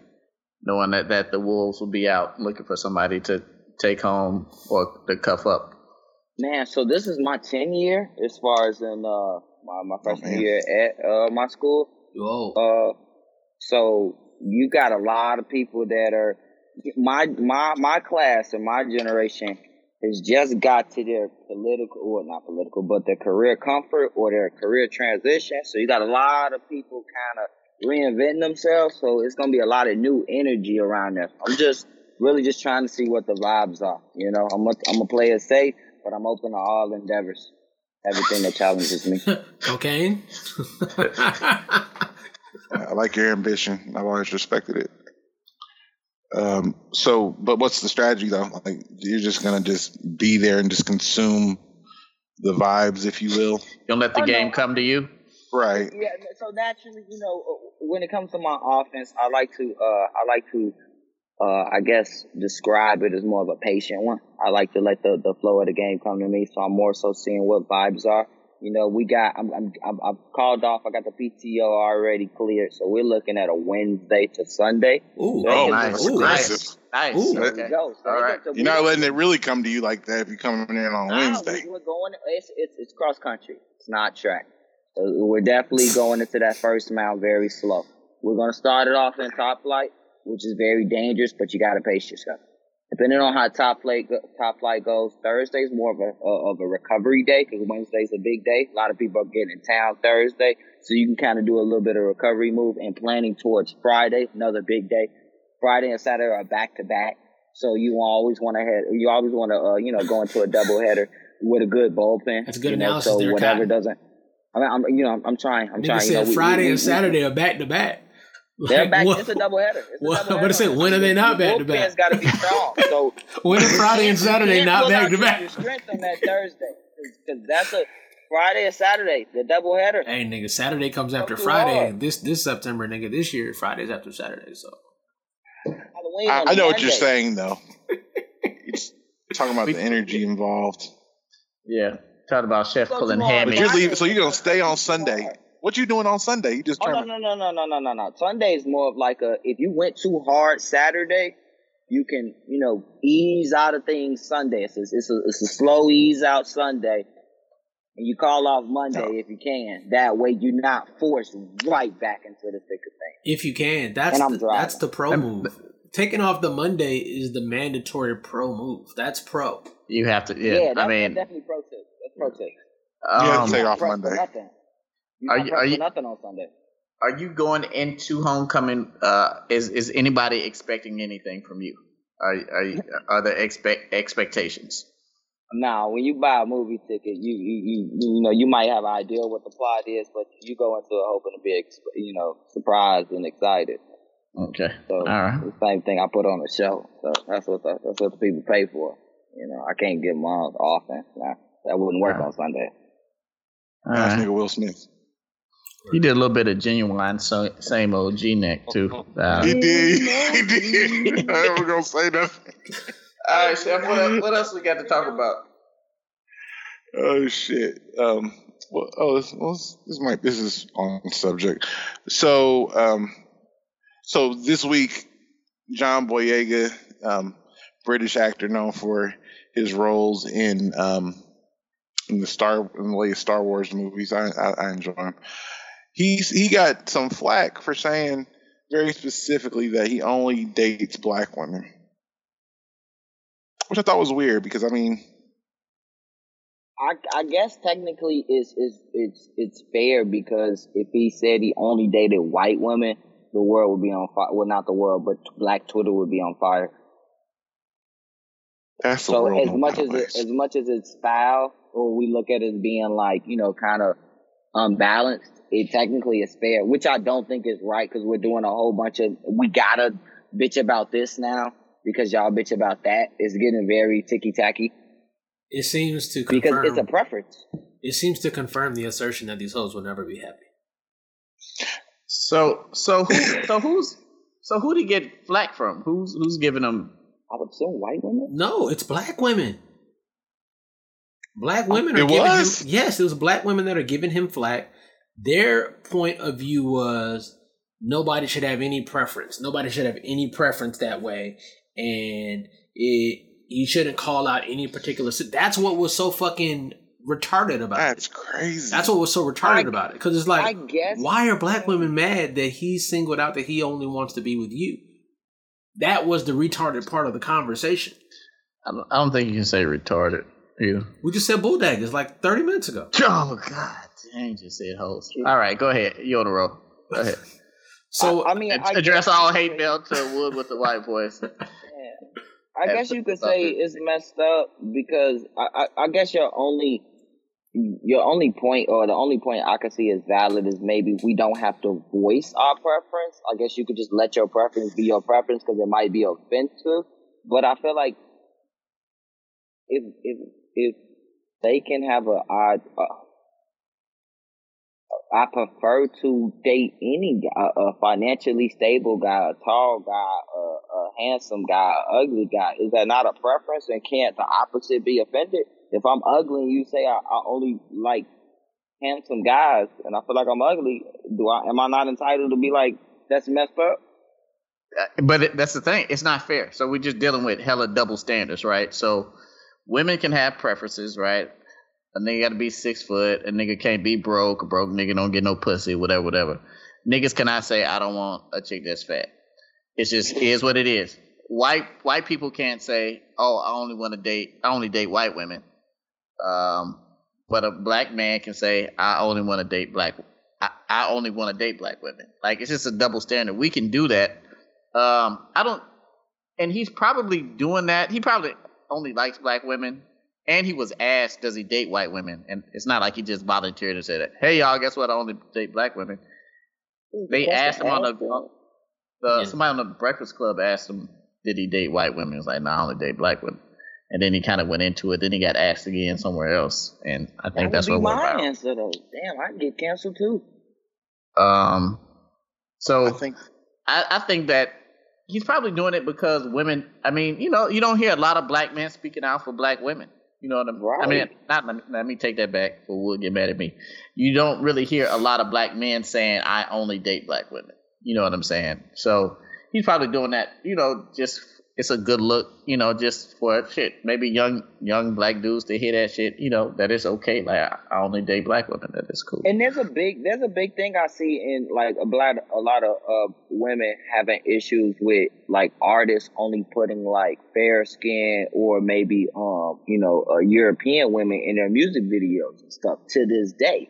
So I think there is the argument of that to to where you know, on one hand, and I'm pretty sure you all did uh, speak about this in a couple episodes ago about black men, um, you know, speaking out um, as advocates for black women. And it's like, on one hand, we get criticized for saying we don't speak up. And then when we do take the time to speak up and speak out about it, we criticize for advocating now. Yeah, I, I was I was doing a few uh, reading a few things, and it seems like it's it's just so goofy. Because then the argument I saw from a black woman was, um, if a white person said this, if a white man said I only date white women, they would call him racist. So I guess so. She, what she was basically trying to say was what John Boyega was, was saying was racist. I don't think and that's their fight. And I think that's just how about how about you just take what the man said and just move forward? Like you know, not everything needs to be scrutinized. Is what I gather from this. Don't tell Black like, Twitter that. But but it's so important. It's so important to just say not everything needs to be analyzed with a fine tooth comb, man. Like we all have preferences, and I guess you know, in in in hindsight, what he could have just did, like with other, like other big actors in Hollywood, and as he's he's in that among those ranks, is just show your preference. Like people talk about Leonardo DiCaprio because he don't like no he don't like no old chick. He he damn near fifty, but you, you don't pull him like a twenty something year right. He just does they put it. the math together, right? They put the math together. you just see it, and it's just like I mean, I guess he could do that, but he was being more of an advocate. Right. Like I think he was like he was he was out there doing a presser for the Woman King, a movie that kind of puts black women in a in a very different light in terms of they were warrior warrior um warriors and um and royalty. They were like but they they were generals and they fought they fought wars together. And i think he was saying that to to show a level of or communicate a level of softness like I, I I got love for black women. I, I appreciate them and their femininity and things like that to show a, a juxtaposition, if you will. That's how I took it because I, I mean it goes in context of what he was out there kind of promoting because he's in the movie. But I think I think that was his aim. And I could be wrong. I could be just putting words in nigga, in, in nigga mouth, but I mean I think it was only a positive thing. Like it was only good. It, it, it, was positive, but anything short of that "Hey Queen" shit is is gonna get scrutinized. If you don't hmm. say my black queen's this and I love everything about you, the bottom like that Derrick Jaxn shit, like we joke about that shit, but that shit is real. Like that's what these motherfuckers want to hear. That's that's the only safe shit. But I feel like what he said was pretty gen- it's shallow, not shallow in, in demeaning, but shallow as a not as that deep, but pretty on the line of that. I feel like it's a lose lose situation. Like no matter what he said, he was gonna get criticized. Right, but why? But why is it a lose lose situation? Because most of this black Twitter, oh, I'm about to. Most of the black Twitter shit is black women shit. Like the, that's the yeah. they're the ones that are driving the criticism, right? Niggas don't give a fuck if he only dates black women. That ain't us. You know what I'm saying? Half feel the same way. You know what I'm saying? So why? So why is that a thing? Like why? Why? If you only like white women, you're in trouble. If you only like black women, you're in trouble. So basically, we just need to shut the fuck up and not have an opinion. That's the only thing that's going to keep us from fucking getting scrutinized. Basically. Okay. He probably was supposed to just pass the ball. That is what it is, though people talk about they're not in relationships, but actually we're in one big gigantic relationship because yeah, that's how relationships go. Like, let me not say nothing because I don't want to get. He was just he was just looking for the next question. he was supposed to. He was supposed to. I don't really get into you know discussing my my, my Nigga about to go. Life. Nigga about to go to like a quarterback. Hey man, I try to keep everything in front of me. I really only right. things that I can control. You know, we're moving on to St. Louis. You know what I'm saying? He's supposed to get that. Nah. You know, keep something. That's all you can say. I like that though. Maybe maybe he needs to train because Russell Wilson says a whole lot of ev- of nothing um, every time he speaks. Like that nigga literally, and I like it. I'm a fan of Russell Wilson. I like I like how he says Uh, nothing at all and uses millions of millions of words. So you know maybe niggas need to start like following that nigga. It's an art form. Um, it works for him. It looks But- like it's a successful model. You can't do that on certain shows because if the, if the interviewer is being a dickhead, then he's gonna probe the question. He's not gonna let you get around it. And Charlamagne, he gonna let you. He ain't gonna let you get around that. He's gonna be an asshole and get deeper and deeper. Oh. I you, you got mind your business. I mean, I don't know. I mean, Russell Wilson does it so well, but like if you say enough empty vanilla shit, like niggas will eventually leave you alone. They'll be like, oh man, I ain't gonna get shot of this nigga. First off, This is a waste of time. you don't want to fuck with Russell because he's gonna like quote like something in the Bible, like Psalms, like something. He gonna shut Yeah, your man. whole shit down. Well, I Who you think understand. Exactly. better, him or I, I understand the question, Jameis or Charlamagne, but? Psalms sixty four three states. Between Jameis and who? Well, Who- Jameis. First of all, I don't even care who you about to say. You rather, who would you rather put up at, at the podium in, in a crisis situation? You need to stall time. Russell or Jameis? Not Jameis No, at all. Not Jameis at all. no, because think Jameis is gonna Jameis fuck it up. Yeah, Jameis is gonna he's gonna inspire everybody. He's gonna To do them, what? We got a lot going on, but God got us, Still, and we gonna handle this. Uh, that nigga. that nigga don't inspire me at said all. something Like wow, crazy stuff. Right. Okay, so Yeah, in his like last statement, did y'all not understand what he was saying when he was like when they was like when he was like I felt pain? Did y'all not get what he was doing? I know I it was did, taken as a joke, but did you get it? I mean, yeah, but I mean, Do you listen nigga- to Jameis Winston before you go to work in the morning? Rather than young nigga, you fuck with Do James. what? there's his meditation. Yeah, he, before he before he walk out the door in the morning, he listens to motivationals from uh from Jameis. He, Praise he, and worship. That's gonna get you there. that nigga I eats a dub. He eats a dub before he goes to work. DMX prayers. For anybody that, that knows, them them prayers is nice. For real? Yeah, no, seriously, I've seen your playlist. So DMX, if, if I'm so serious, he's got a prayer of one through about five.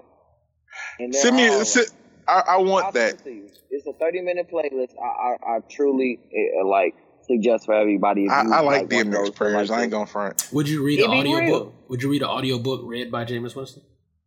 No, by Jameis. No. oh, that nigga ain't eloquent. But um, Gonna be a lot of dribbling in that. What's well, I want to I want to keep on moving forward about other shit that Black Twitter then got um mad about.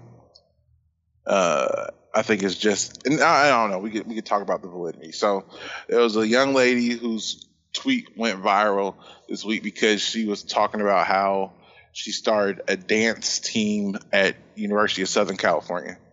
Um, and I don't really get the mechanics of it, but it's it's styled after traditional black dance groups like uh, I think they call it the Major J setting. Um, Um, what they like what they do at uh at Jackson State where the the girl dances in the front and then all the girls in the rows behind them kind of follow suit and they do the same sort of thing. It's it's big in in black colleges. It's pretty traditional for HBCU marching band dance teams. Um, so there was a big debate about this because people were upset that the young lady was taking what's considered HBCU HBCU culture and introducing it to a PWI.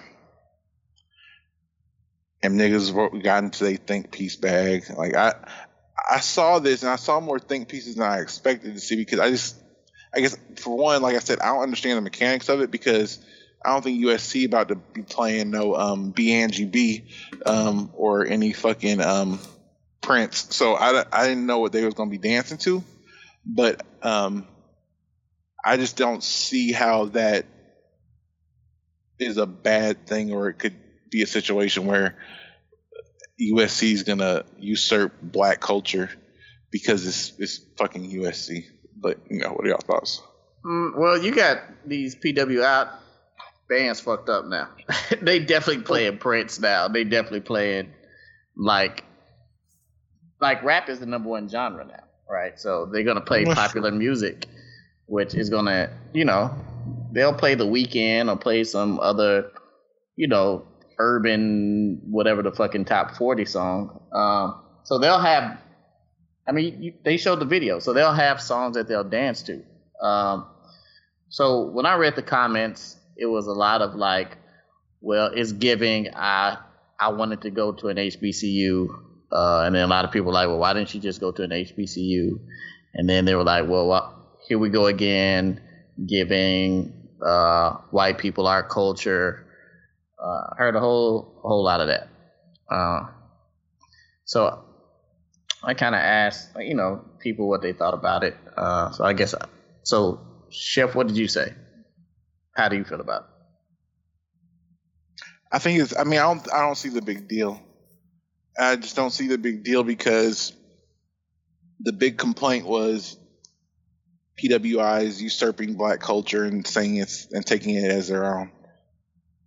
I just don't think something like that's going to last there because it's USC. I just don't see like you're doing it now. It's cool. I just don't see how it's going to last because it's a PWI. Like these things that HBCU do, HBCUs have, they have their own culture and they have their own traditions. I want to speak on Dion's um, little quotes about that, but they do have tradition and culture that can't really be duplicated. I think it's something that's very specific. So just because I see, like, we see like white fraternities sorority step, that shit don't stick. Like, it, it's a gimmick. Like, so I don't have a it, take issue with it because it's I don't think it's something that's going to be built to last. It's, so um, it's whatever to me. Mm, go ahead. No, I was gonna say, uh, I don't think we necessarily have a monopoly on dancing in the stands.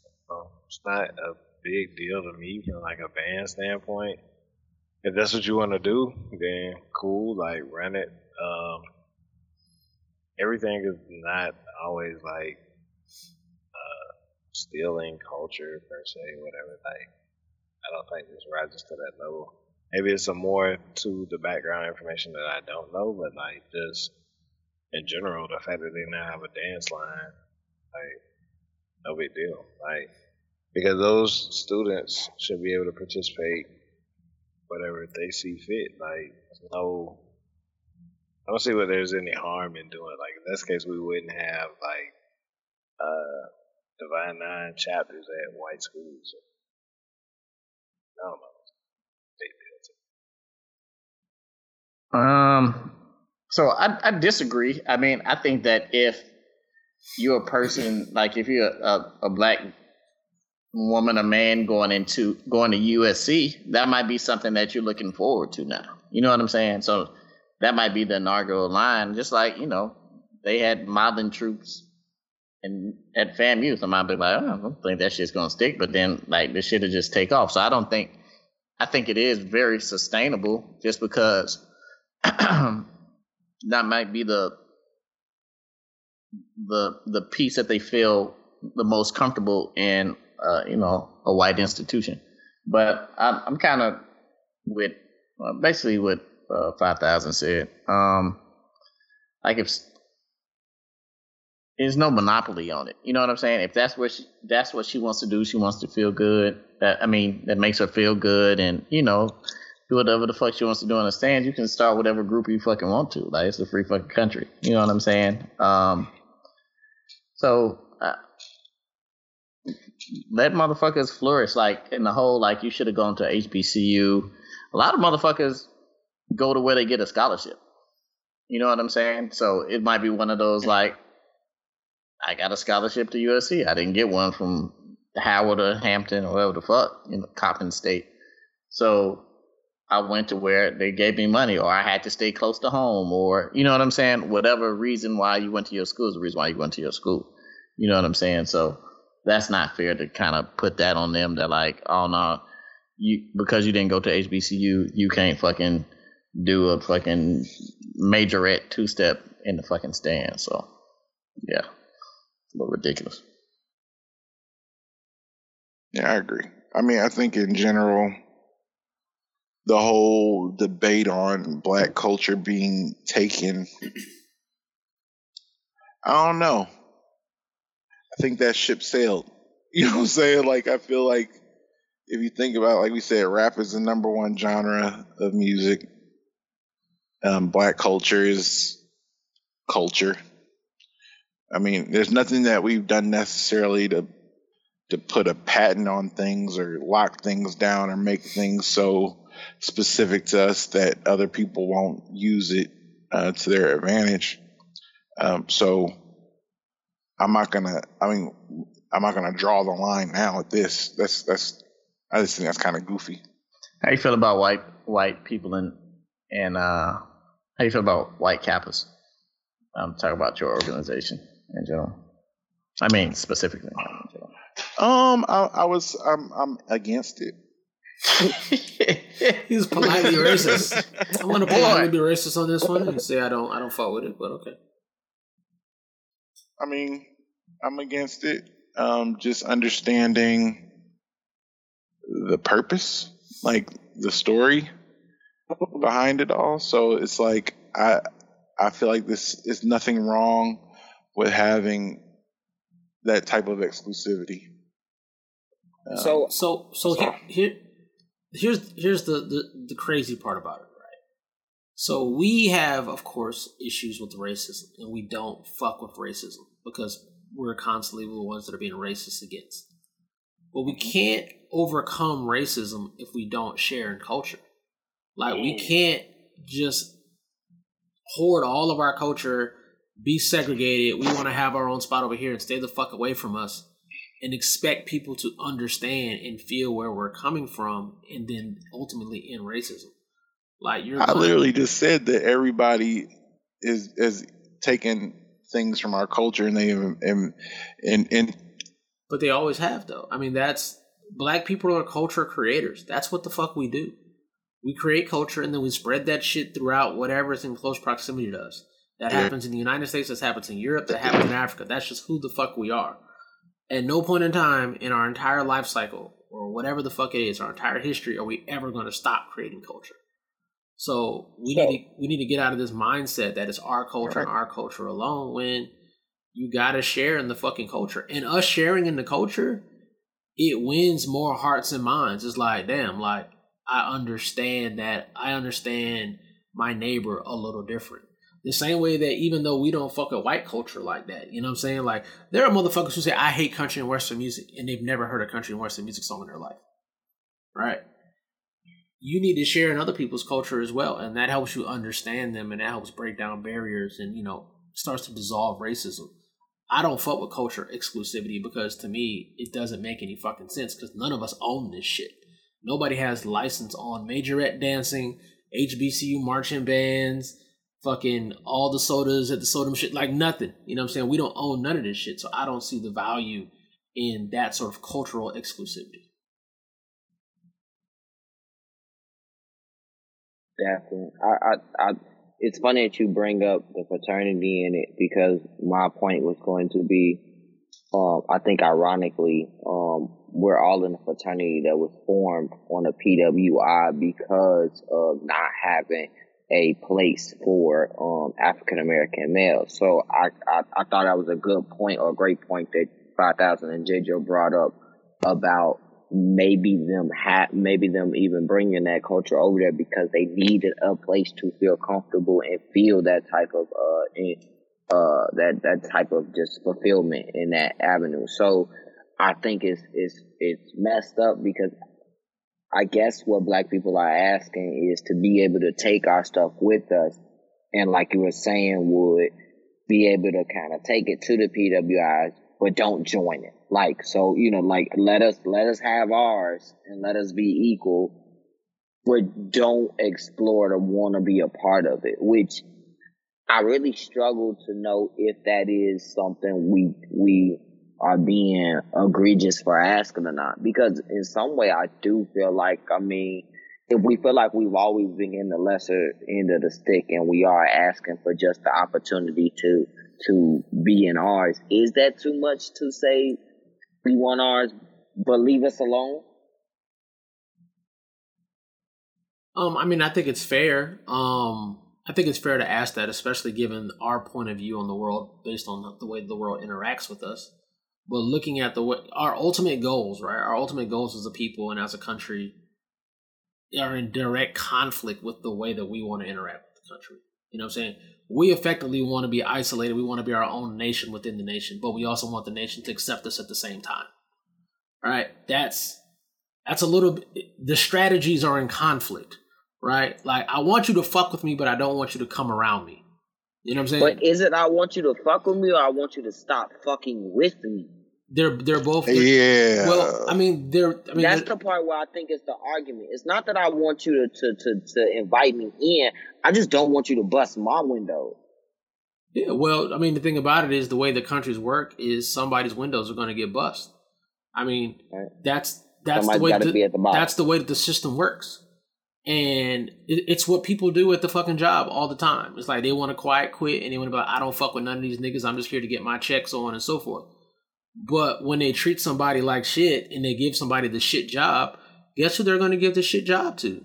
The person who doesn't come around, the person who doesn't network, the person that comes into meetings late and never talks to anybody because you decided not to be a part of the program.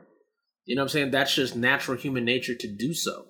You know what I'm saying? So we can take our ball and go home because of the way that they've treated us all this time, and that's fine.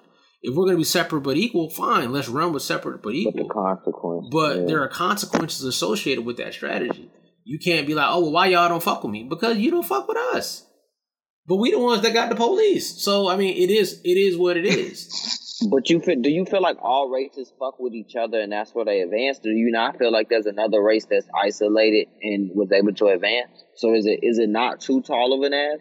Asian, Asians have been isolated. That's what I was gonna yeah, bring Asians up. Have. Asians don't really fuck with other people and mm-hmm. they they're fine. So I think I mean it's not impossible. Maybe They our- fuck with each other Chinese real hard. And they getting it. they fuck yeah, with each the other. Asian dollar definitely circulates longer in their community Right. than it does in ours. Right. It's the top. They, they fuck with each other and they don't give a fuck how them crackers feel about them because effectively, one, we don't have to worry about that. Why? Because black people exist. They not gonna fuck Right. with us like that. We got niggas right here that's gonna take the L.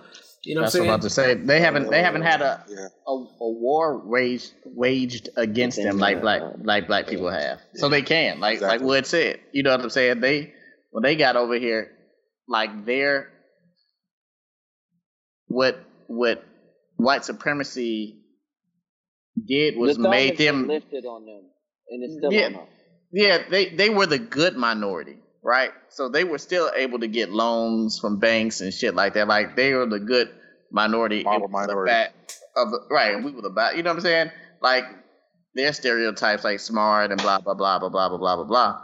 Where ours were like dangerous and you know what I'm saying, sex crazed and all that bullshit. You know what I'm saying? So black people have had to overcome so fucking much, like in every facet of life. You know what I'm saying? Like healthcare, food, nigga, where the fuck you live, where the fuck you go to school, nigga, the water you fucking drink. You know what I'm saying? Like we just have had to overcome it because the we have been in the fucking crosshairs of fucking white supremacy. But And that's you know, but I mean, again, not to you know say that that's an excuse, um, but we still, you know, we we still have to make progress. You know what I'm Yeah. saying? Which I feel like we have progressed.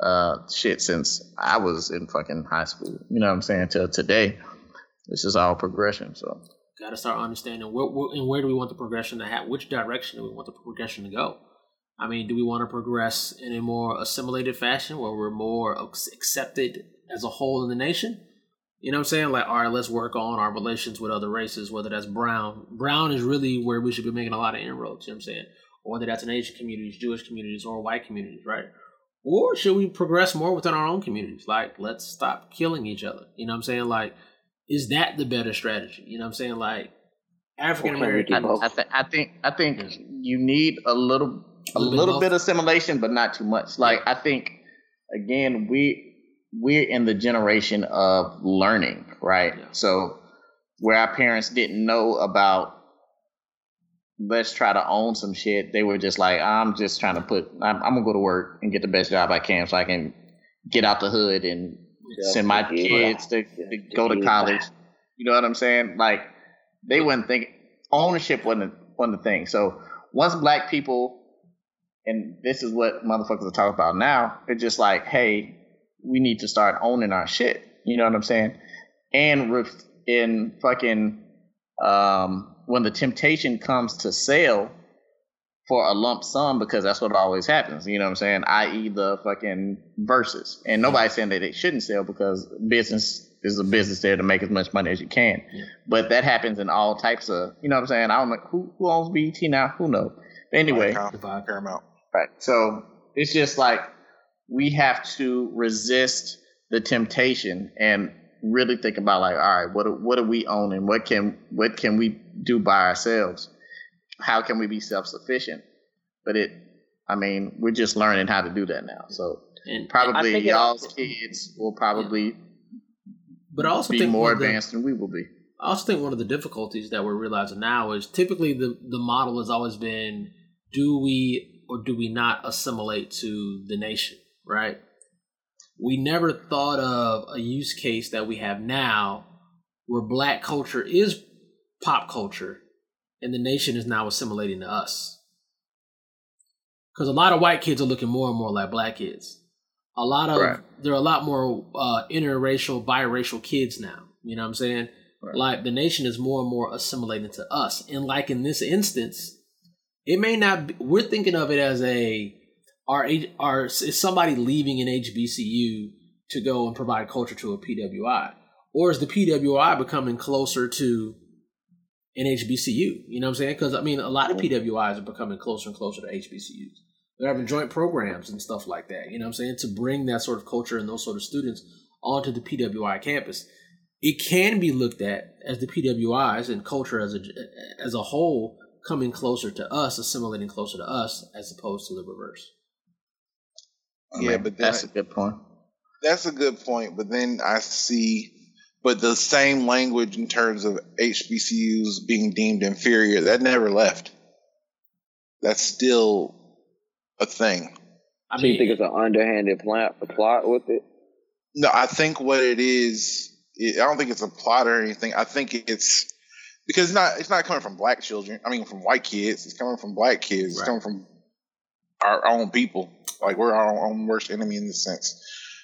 And and I think they, I think their thought is, I want I want the HBCU experience, but I don't want to deal with all all them niggas. So it's like Mhm. they're like, I don't want to deal with the bullshit, but I still want to have the sweet experience. Like maybe I'll also join a sorority. but the bullshit You know is? I don't, I don't. I don't even think it's they. They're scared of the bullshit. I think it's more so. I don't think it's fear. I think it's like they, they just they find No. it unattractive. I don't think it's they find it unattractive. I think that some parts of the country, HBCUs are looked at as inferior. You know what I'm saying? Especially if you went to like a white high school and all your friends are going to Stanford or whatever the fuck, whatever the fuck, and you saying, "Well, I want to go to Spelman." You know what I'm saying? Like it, it doesn't get the same yeah. type of whatever reverence um, as of right now. You know what I'm saying? Again, that's something with time. Hopefully, it's changing. You know what But I'm I feel different. I feel different, Ginger, because when I was going to school and I, I came from, I, I, most of my friends went to Big Ten schools. So, and that, that's me being coming out of high school in 2012 in Chicago. So I feel like the culture was definitely there, and I knew what I was getting myself into when I signed up for HBCU. So I feel like the knowledge is definitely there. It's more so a want for it. Like it's kind of more so what what Shep is saying. Like in my opinion, because I feel like it's more people that was talking shit when I said I want to go to FAM than more so saying like you know oh. I- I don't have the opportunity or nothing like that. They knew what fam was, but they looked down at fam. So it was like a, I knew what, like I knew the legacy that fam had for black people, and it was going around white, like, and I, I went to school in, in the, the Chicago public school system, which is dominantly black, but I was in Chicago. We was around white people. We was around the Northwestern, the University of Chicago, the University of Illinois, all of them schools. There ain't no HBCUs up there except for Chicago State University, which I think is oddly a HBCU. But it, I, I wasn't around HBCU, so I didn't I didn't see the culture firsthand. I knew about it through knowledge and through legacy. So if you black, and you know about HBCU it's because you either saw a different world, you got a cousin or a grandma that went to an HBCU, or you follow it. But you follow it and you see everything with it. You so you know what's going on. I had the same issue. So even growing up in Indiana, when I was like, I got scholarships to go to Northwestern, IU, and um, school in small school in St. Louis, and I was like, you know, um, I'm gonna go to FAM. They gave me money too, and like even like like the, our home school count, like our guidance counselor, like for the black folks, they call them homeschool counselors. We had our, we, that's how segregated we were. But the black guidance counselor was like, and he was, he was a Catholic, he was a brother. He was like, he's like, you really gonna go to the fam? I mean, I know your mom and daddy went there, but IU's a much better school. And I was like, what nigga? I was like, you're not help, you're not providing good guidance at all. But you know, that's what that's the type of shit I was hearing. You know what I'm saying? It's like, nigga, you like one of the top students um, at the school and all this shit, and like you you gonna go to fam? Like I'm like, so I that's all I heard. It wasn't it wasn't like nothing positive. And even like one of my closest friends at the time, he was like, he made he always would crack jokes. He like he ended up going to Purdue. He was like, he's like, man, my my my white HBCU is is is much better than your black HBCU. And I was like, nigga, so like that's the type of shit I was hearing. So niggas really be their our own worst enemies in that sense, like in terms of the inferiority shit. Like if you grew up in Florida, if you grew up in the South, and you were exposed to that, and that's kind of like a part of your part of your everyday life. It's a completely different perspective. But if you go uh, out west or you go up north, like there's a lot of hating ass niggas that be like, "What the fuck you doing?" Like they think the white man's um, water is colder or some, or some shit. Mm-hmm. But but it is what it is. I just feel like, but I feel like you still want to have that experience. So what you do is you manufacture that experience at a, at a white school, and then Mhm. um, but like I said, I don't think it's the type of shit that's that that lasts. Like that's a that's the, I, I don't know. I mean, I know it's not on the docket, but that's why that's the issue I take with with Deion Sanders is because he's he's been shitting on HBCU culture and tradition um lately, and it's like I understand he wants the best for Jackson What did State. what did what did he what did he how did he shit on HBCU tradition? So I know. So he was he played this past week. He played um Grambling. played Grambling. So at the at the I think at halftime I think they were they were the game was pretty close. Like Grambling scored a few um, touchdowns and the game was close. At halftime he was talking about how he told his players they were playing like a HBCU, which was meant meant to be like you know insulting. They were supposed to be feel insulted, and it worked. They scored 45 points in the second half. They beat Grambling like 66 to 24. Beat the shit out of them. I That I was- like it though. I, I love it. I I I like it because of it was motivating in that you're you're he he he's this is because the perspective was HBC football is bad football. It's it's low quality inferior football. But that could translate to anything else. Makes he's he's helping to fight it though, Chef. Like and that's the thing. I feel like if it was anybody else, I'd be like, you can't say that. But for him, he's he's more so griping because he's putting his money where his mouth is and his time and his effort. And he's also exposing a lot of crap that's going on in the HBCUs that we, like you said, are doing to ourselves. So he's more so pointing the fact is the whole brand of HBCU needs to be not so much destroyed, but in the disrespect of football terms, it needs to be thrown away. We're a football team. So he's saying don't throw yourself in that because when you throw yourself in that HBCU bag, then you deal with all this crap. We're bigger than that. We're better than that. And I feel like he, out of all people, can say that because he the one that's exposing all the crap. He the one that's pulling up the books and showing how we not getting paid enough and how the rest of these schools are pimping the HBCU bag. So it's like he he exposing and he throwing it in their face. Yeah, absolutely.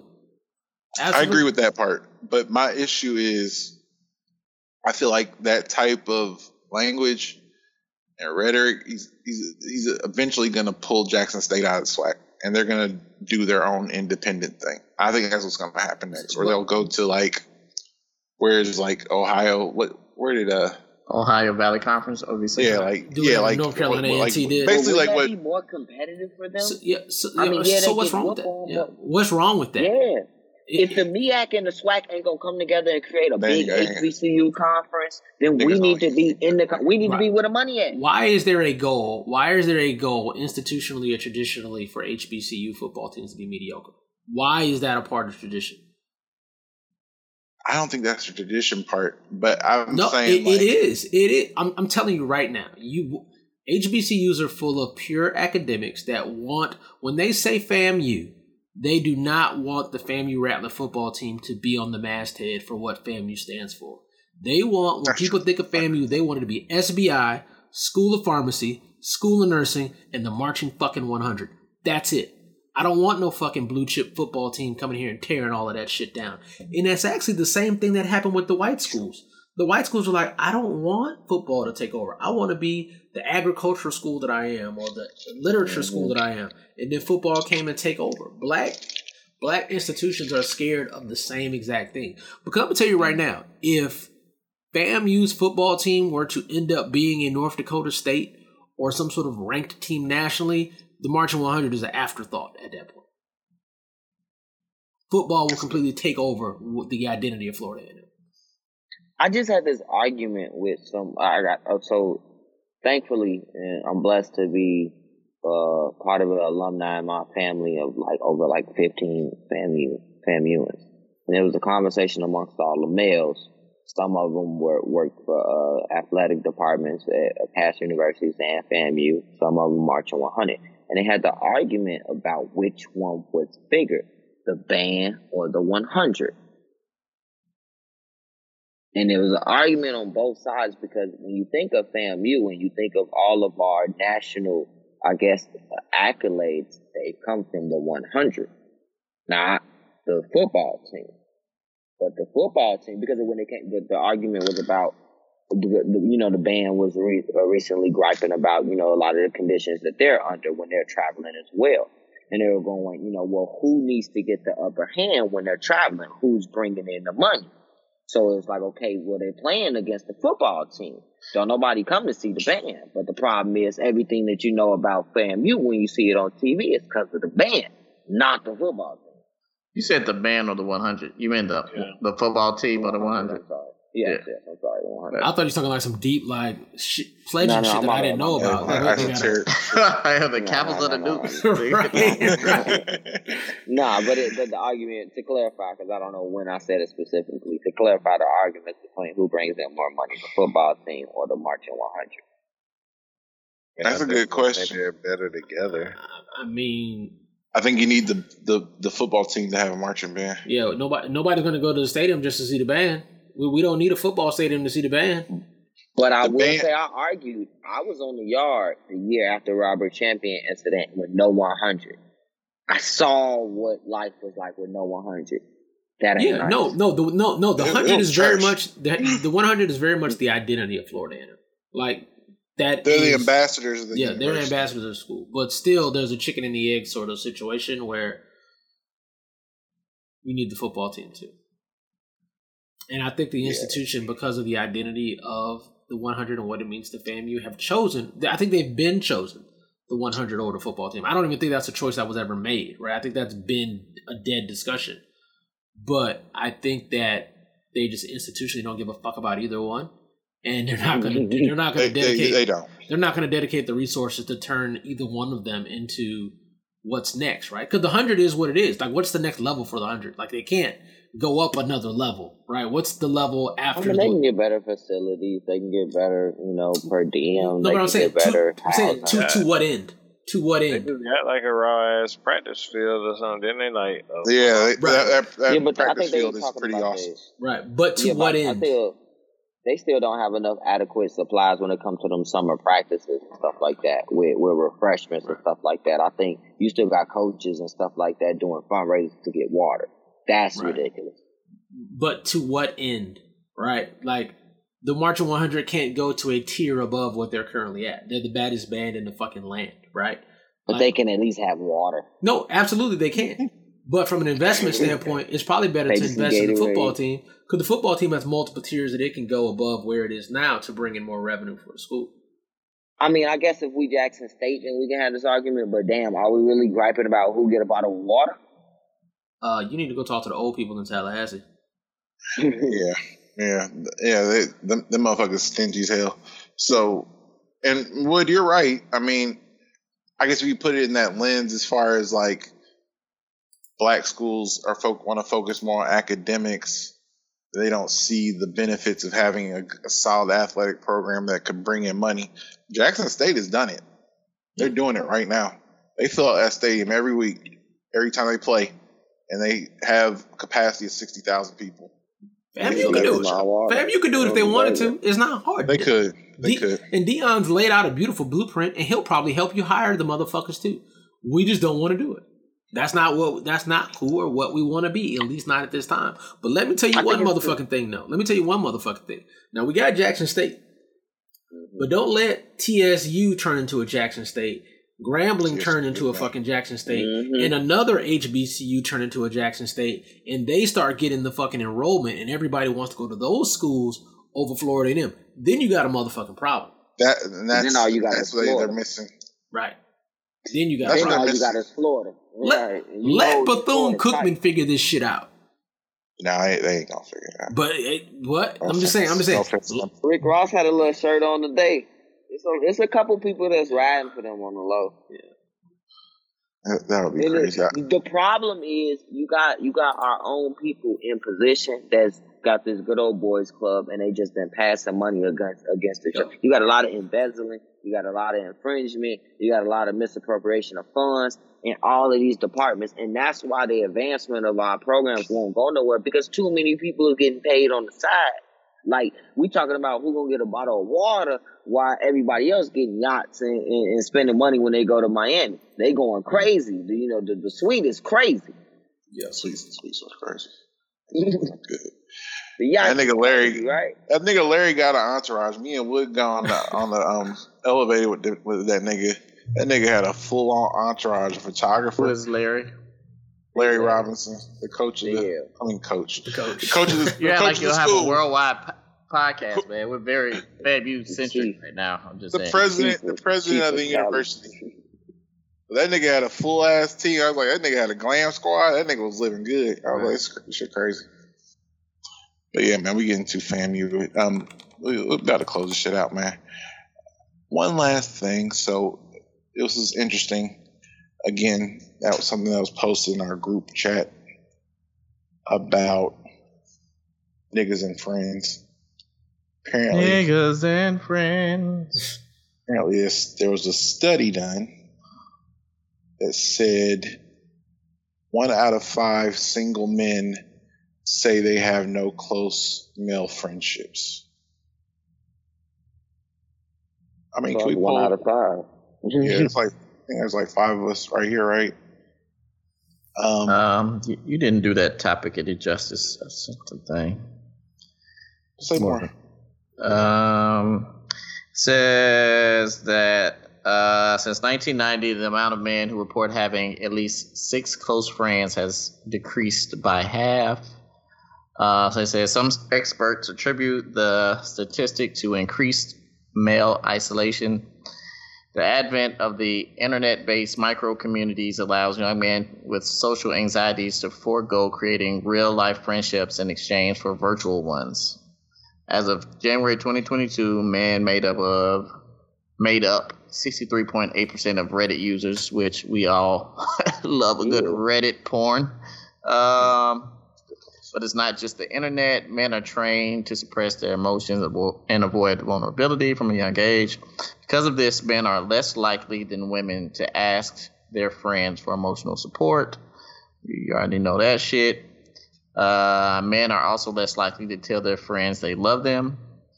Perhaps this is why men don't feel close with their friends. Uh, without an outlet for emotional expression, men are more likely to develop violent or suicidal thoughts. Globally, men are two times more likely than women to die from suicide. Um, one study found that young men who strongly support harmful masculine norms are more likely to suffer from suicidal thoughts. Uh, that means uh, harmful norms include self sufficiency, acting tough, physical attractiveness, rigid masculine gender roles, heterosexuality and homophobia, hypersexuality, aggression, and control. Um, That's a lot of shit, man. It's it, but So, it's it's I mean- horseshit though. It's horseshit. I don't know if I agree with all of that. With the horse No, Wood it's, hates everything. it's fucking No, horseshit. no, I don't necessarily agree with all that either. But go ahead. Suicides are up for fucking everybody. Young girls' suicide is fucking up because Instagram tells them they're fucking ugly every day. You know what I'm saying? Like But suicide um, is just I up. think That's just the nature of fucking the internet. Like people are fucking alone. People are getting bad perceptions of their fucking bodies, and they're offing them fucking selves. There's nothing to do with single. There's nothing to do with being a fucking man. And lastly, half the shit he fucking said was shit that we don't fucking know. Look, man, men are not women. We are not the emotional gender. Like, why do people keep fucking coming up with these fucking studies saying, you know, men are less emotional than women? Yeah, no fucking shit.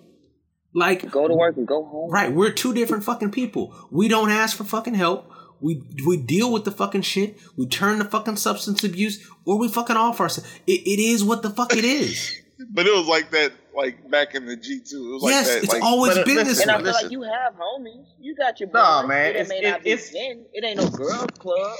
It's always been your- this you way. got your core it's, group. man, it's it's different, man. Like I see what they're saying, and what remember I said you was gonna get serious about a topic. We were just gonna have fun.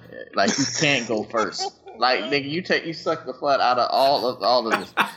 But nah, man, like I I get the whole and and I was actually having a discussion. It was an African nigga today. Uh, just just talking about like um, Nigerian boys, man. They don't they do not like to talk to the girls, right? That was my African accent. yeah. Um, It's racist. and I was like, it, it's. I said it's not just that. It's just I think the younger generation are used to talking via social media and on their phones, and like the human interaction is just down. So when they do get in front of actual girls, they don't know what the fuck to say. They can't verbally send an emoji or a meme or you know what I'm saying. It's like it is what it is. But back in the day, I, like man, after fucking church, I don't have to say after fucking church, after church and shit on Sundays, man, or some Saturdays, we'd have fucking go over to partner's house and play basketball or play video games at somebody's house. Yeah. You know what I'm saying? Like you'd you'd have that. feel like I was the last to go Right. Like we'd go to people's house to play the video games. Like niggas used to have like sleepovers and fucking eat fucking pizza rolls and shit like that. I don't know if that still goes down like that with your homies. I remember we had like snow days, nigga. We just fucking uh get a sled, nigga, and find the tallest fucking hill, nigga, because we ain't had shit else to do. Yep. Now you have shit else to do. Now you have Netflix. Now you have fucking a million different shows. Now you got Instagram. Now you doing fucking TikToks and shit. So But I will I say can though, understand that. a Go lot of them that play video games, like you you know, that are, are on these social medias and are at home, they're networking with each other. So the camaraderie is still there. Like I know a lot of people, and I don't know if you all play videos. Like, but if I get on right now, some of my closest friends are on right now playing video mm. games on chat, and they may not be playing the same game. They're just sitting there in the chat talking, so they're Yeah. communicating. So although they may, and I definitely agree, like their generations aren't going outside, but they're not always just isolated being in the house. They're communicating on these social media networks with each other. So they're just they're in these metaverses with each other. They're not by themselves. Like they may be for five, ten minutes to do their business, but then they hopping back into these networks. Look at us. We're all at home, but we're in this. We've been talking. You all have been talking. I'm, I'm pretty sure over three, four hours with each other in a group of it's four of us or whatever, eh, or five of us in here now, but it's been four of you all. So it, even though you all have, probably haven't seen each other or anyone outside your, your family and your coworkers all day, you've been in communication with your, your social group. But we also have damn near lived together at one point. Right. You know what I'm saying? Like you got niggas who are roommates, you got niggas who Right. players together. So you have niggas who have built that bond. So if we do go away, then It's all not right, that hard to It- get back right? Like I can still say, oh nigga, this is my close friend because nigga, we've been in the trenches. This nigga has done X, Y, and Z for me. Now, a lot of it seems like a lot of friendships are built like, oh man, oh, kind of like work friends. You know what I'm saying? Like, the, right, but then I can't be like that. You right? can't be like, this is my close friend. Like, you got friends at work, you got friends at, you know, again, church. You have those type friends, but you wouldn't be a considered a close friend. And if you don't have, like, if you're playing two two K every Saturday with your partner, as opposed to actually going outside and playing basketball, uh, you know, Mhm. 21, 30. You ain't gonna meet new people. Right, and- and those- right. So, and then say say one of your close friends gets fucking married or has fucking kids. You know what I'm saying? Right. So now, like you said, we're not even meeting. I'm not even meeting no new people because I'm chilling at the crib. So I'm sure it has some validity to it. I mean, I get the whole suicide. I mean, all social interaction is. I mean, all real face to face interaction is down just because of fucking social media. But wouldn't women be going through the same thing as They are. That's what I was They Don't saying. they have to do They the are. same thing? They in are. life? They're going through the They exact same get thing. married. They gotta, But they also, but they also, like Wood said, they also have other things that they do that men don't do. So they tell each other they love them. They, you know, Wood put on his short set. You know, I can't be like, oh nigga, you feeling that out. You know what I'm saying? Like girls Yes. would be like, Yes, bitch. oh damn, look at my boo, look at babe, look at my baby mama. Look, you know what I'm saying? I can't be like, look at my baby thing. daddy. I beg, I beg to differ because men don't interact with guys that they not close with. Guys don't really like. You're not gonna see nobody just chatting with somebody they casual with like that on a on a Tuesday or a Wednesday. You usually chatting with your guys that you close with. So if you close with them, then most of these guys you are like you made that joke. But you probably have said, "Hey, Wood, that's a nice set," and it might have been a joke, but you genuinely meant it, A and nice you could set. say it. Pause. No, but not, but I'll say- I I'll mean, so I don't. Uh, I- I, you know, I'll, I'll I say shit to niggas on social media because it should be funny. But I'm saying a lot of niggas don't. Like again, we have this camaraderie, so we feel comfortable doing it. A lot of niggas are really hyper masculine and just or just don't have good communication. Like nigga, we talk. Look at us, fucking talking for fucking three hours and shit about nothing. But other niggas don't do this, so they're not used to communicating or telling they homeboy like how they feel. I said this on the podcast. One of my tightest homeboys, when I was going through uh my separation yeah. and my divorce, like the nigga, the nigga was feeling away, and it took fucking a year for him to like get it off his chest to like. Just some niggas are just different, and I think that women, some women just maybe can communicate feelings better, so they feel closer to each other. You know what I'm saying? and they tend to talk to their homegirls like every other day. Like they they'll actually have a conversation on the phone and shit. You ever tried to call Wood? Yeah. I mean, Worst mistake yeah, you've ever made in your life. Don't call me. I'm not gonna do that. Text, But I don't text me, really text me that you called want to talk to me. I'll talk to you, but You I just need to. You just, I need to. No, and you got to keep it like concise. Yeah, what do you want? Like, You right, gotta send a cover letter. But- nigga, but- but yeah, also- and nigga, shit got to be notarized. But I think we have a different way of dealing. I, like everybody has seen the tweet that I don't want no niggas in my circle that's not helping me build businesses and make more money. Yeah, that bullshit. Yeah. And it's like, yeah, and it's bullshit. It's wild because I mean, I got plenty of niggas that I love in my life that don't do nothing for me financially, and that's okay. I'm totally fine with that. They provide other value in my life, and hopefully, I'm providing value for them.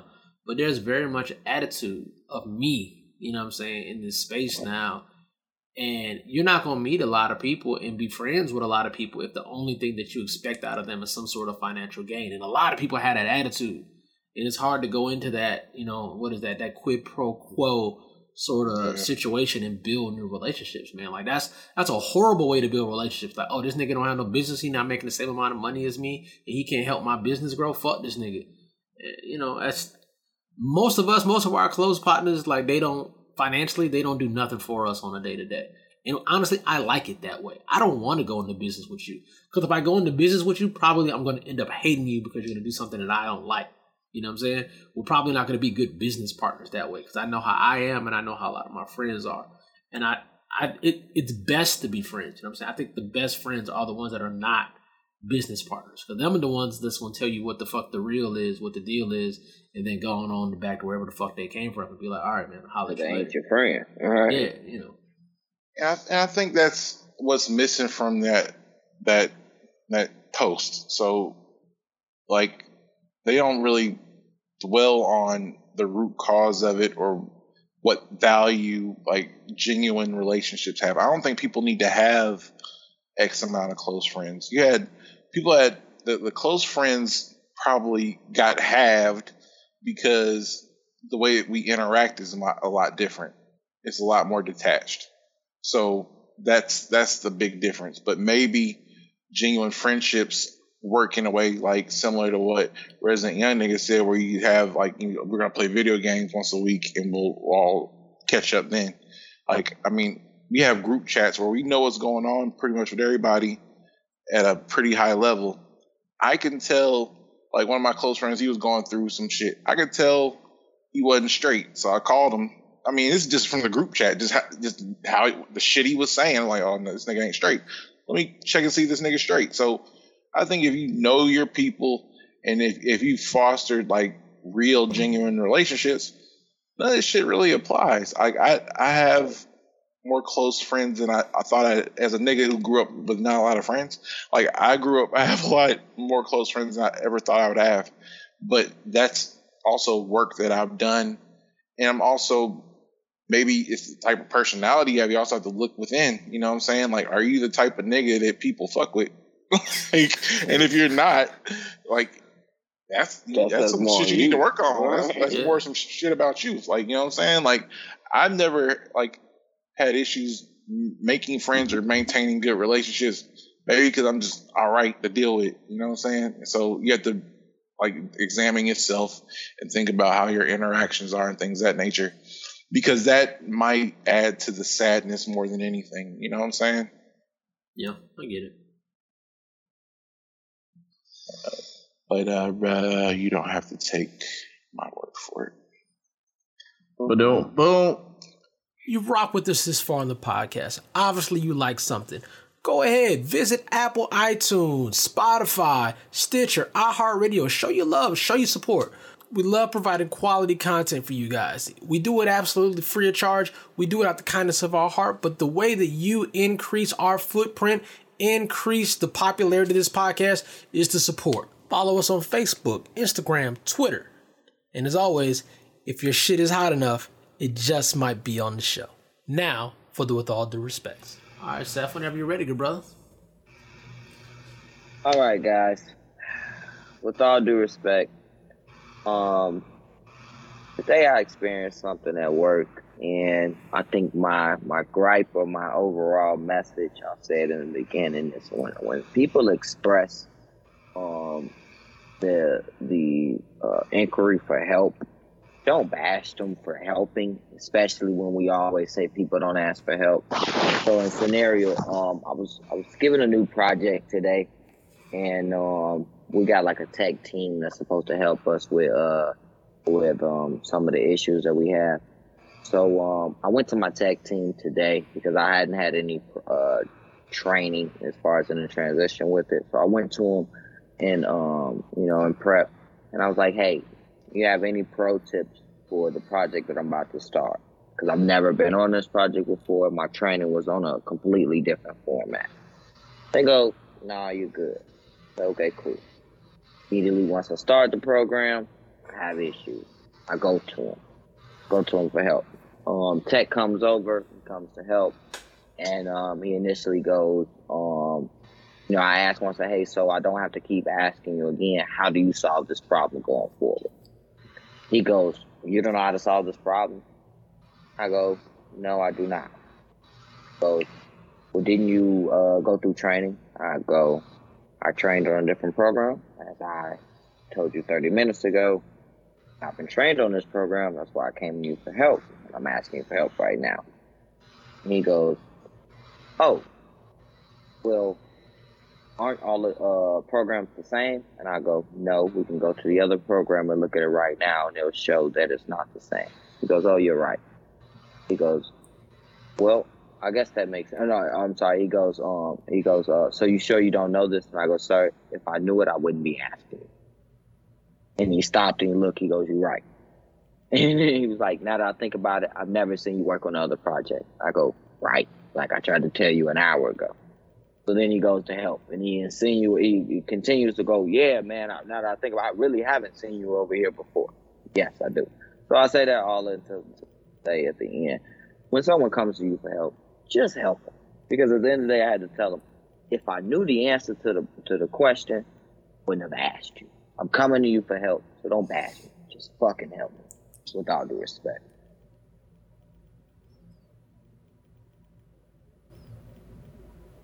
with all due respect, I'm assuming it was me. I wasn't here when we said. uh, I come to the realization in certain times, in certain situations, you just can't help.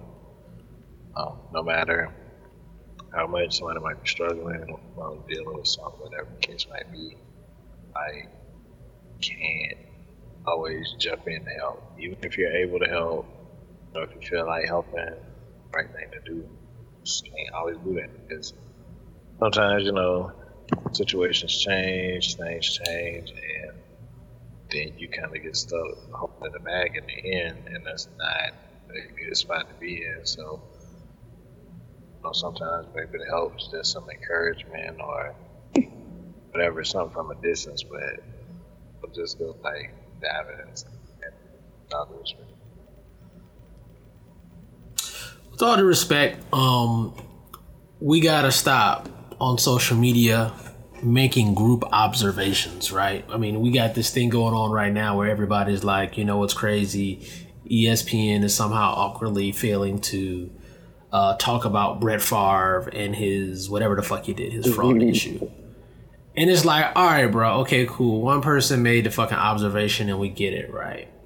But then everybody comes behind that observation and all of a sudden they've all had these epiphanies. And everybody says the same fucking thing, like, oh, I find it kind of awkward how ESPN is not talking about the Brett Favre issue. And then they want to add a little bit on the end. Well, they did this about Michael Vick. And it's like somebody already said that. And it's weird because we're all friends with each other, right? There'll be like 10 people in your friends group, and we've been having this discussion for like five days, and then a nigga will literally act like he woke up in the morning and say, ah, you know what's weird? ESPN's not talking about Brett Favre. After a while, that shit gets fucking aggravating because at this point, we know it's not an original fucking thought. Like, why don't you just comment on somebody else who's already talking and discussing it and provide some input that way. Maybe provide more some more in-depth thought, right? Me, that's type of the shit that aggravates me. And I that's I call people out about it today. I kind of made a snarky comment because I think it warranted some level of snark, right? Like let's not get cute with all of this fucking social media shit. Let's be social. Let's talk about it. Let's unpack the motherfucking issues. Let's figure out what the inaccuracies are, where we went right, where we went wrong, or whatever. You know what I'm saying? That's where the discussion is. You don't look like a fucking genius for fucking coming up with a quote unquote, I'm doing the quotes, uh, original thought when 30 people have basically said the same fucking thing. And really, in a lot of instances, you copied and pasted exactly what was on Twitter or on Facebook and posted in your own as an original thought. You know what I'm saying? So that shit kind of aggravates me, man. It's really unnecessary. You really don't need to do all of that to uh, be cool. You don't need to lie to kick it. If you want to talk about it, let's talk about it and move on about our business. A great place to talk about it would be with All Due Respect group. We talk about topics like this all the time. You don't need to share that on your own page. Feel free to bring that to us and we'll talk about it next time with all due respect. Uh, with all due respect, y'all should really uh, listen to this podcast more. Um, even if you've listened to all the episodes, go back and start listening to them again. Just because we be right about shit. Um, we talked about the whole uh, Tiffany Haddish and Aries Spears shit last week, and this week it came out that um, that they settled. I knew Tiffany Haddish was gonna pay. Ari Spears probably didn't have that money, so she probably paid his portion of uh, the settlement. But uh, I could I, I guarantee them people got paid good because if you read the uh, read the statement that the girl put out, it was like, "Oh, Tiffany Haddish is the best person in the whole wide world. I don't have nothing bad to say about her," and they and they made it to where it can never be brought up again. So uh, we called that one. Uh, I also called, uh, or we called, but it was really me. Uh, Tannehill getting benched, um, and Malik is is up to up up up to play, man. So two two parlay, two parlay. yeah, so we we you know we we we be right. You know what I'm saying? So y'all should listen to us and take heed. And my last little point is um Mercury's in retrograde. I think a whole lot of planets are in retrograde actually. Um which if you can believe it or not uh, about retrogrades, but it always brings up uh, the topic of uh, communication. Because they say during retrograde, um, you'll find that you you might have differences with somebody, and a lot of that shit just comes from just bad communication. Um, a whole lot of different communication styles. You can look them up, um, but do your best to be a better communicator. Um, a lot of shit you can meet head on, uh, nip it in the bud early if you communicate. That's if you don't like something, don't let it keep happening to the point where you just hold it in, and then eventually it just erupts and like, goddamn, like all I did was not close the refrigerator all the way. Why you yelling at me? Like, oh, it's because that shit's been building up. Um, and if you do like something, you should communicate that too. So whoever is doing whatever that you like knows that's that's what you like, so that they can c- continue doing it. So just try uh, to to to be clear and your do's and your don'ts and what you accept and what you won't accept. Uh, and I'm sure you'll be a much happier person with all due respect. With all due respect, to J. Joe's point, um, I guess Mercury is in microwave and it's been in microwave like all year. So y'all niggas been using that as an excuse to lose y'all's motherfucking minds. And I wouldn't know that if, unless you put it on the internet. Like if I go on Instagram and I'm just kind of like chilling and going through my stories, I see I see on average every day about 75 different memes where people are talking about their significant other um, without just talking to that motherfucker directly. Like, it's shit like, if I pull up some shit now, it'd be ill. I could just pull up shit right now where motherfuckers are saying shit directly to their significant other, but they're using snarky memes, um, talking about, oh, I, I'm the vibe by myself, or, or what's this motherfucker been like all this shit like all this shit that's is mostly anger um, suspicion and disgust for their significant other um, being um, conveyed to the internet. It's not even in close friends. It's like in your real shit where everybody can see it. I don't want to know what y'all's problems are. I have my own motherfucking problems. What you do when you're dealing with situations is one of two things either you bottle that shit up and then explode later, or you can talk that motherfucker and deal with whatever the issue is at hand. Because ultimately, at the end of the day, I appreciate a time where I didn't know anything that was going on with people. Like when, like when I was a kid, we didn't know what was going on with motherfuckers when we were children.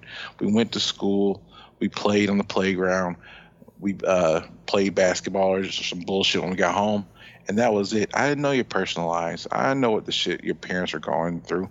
I know if your daddy lost his gig and your mama's sick. Like that's none of my business. Our lives are our lives for a very specific reason. They belong to us, and because there's a, a level of difficulty in living, there's there's it's not like some the simplest easiest shit to do you deal with it on your own because taking on other people's shit and consuming other people's shit makes shit a little bit stressful for you. There's enough on our own plates to where I don't want to know what's on your plate because I'm not about to take it. I don't want to see it, and I don't want to know. And I mean, next step would probably be defriending all you weirdos who like to share your personal information. Um, but I'd rather you just kind of like work on yourself and not do that shit at all because it's none of my business, with all due respect.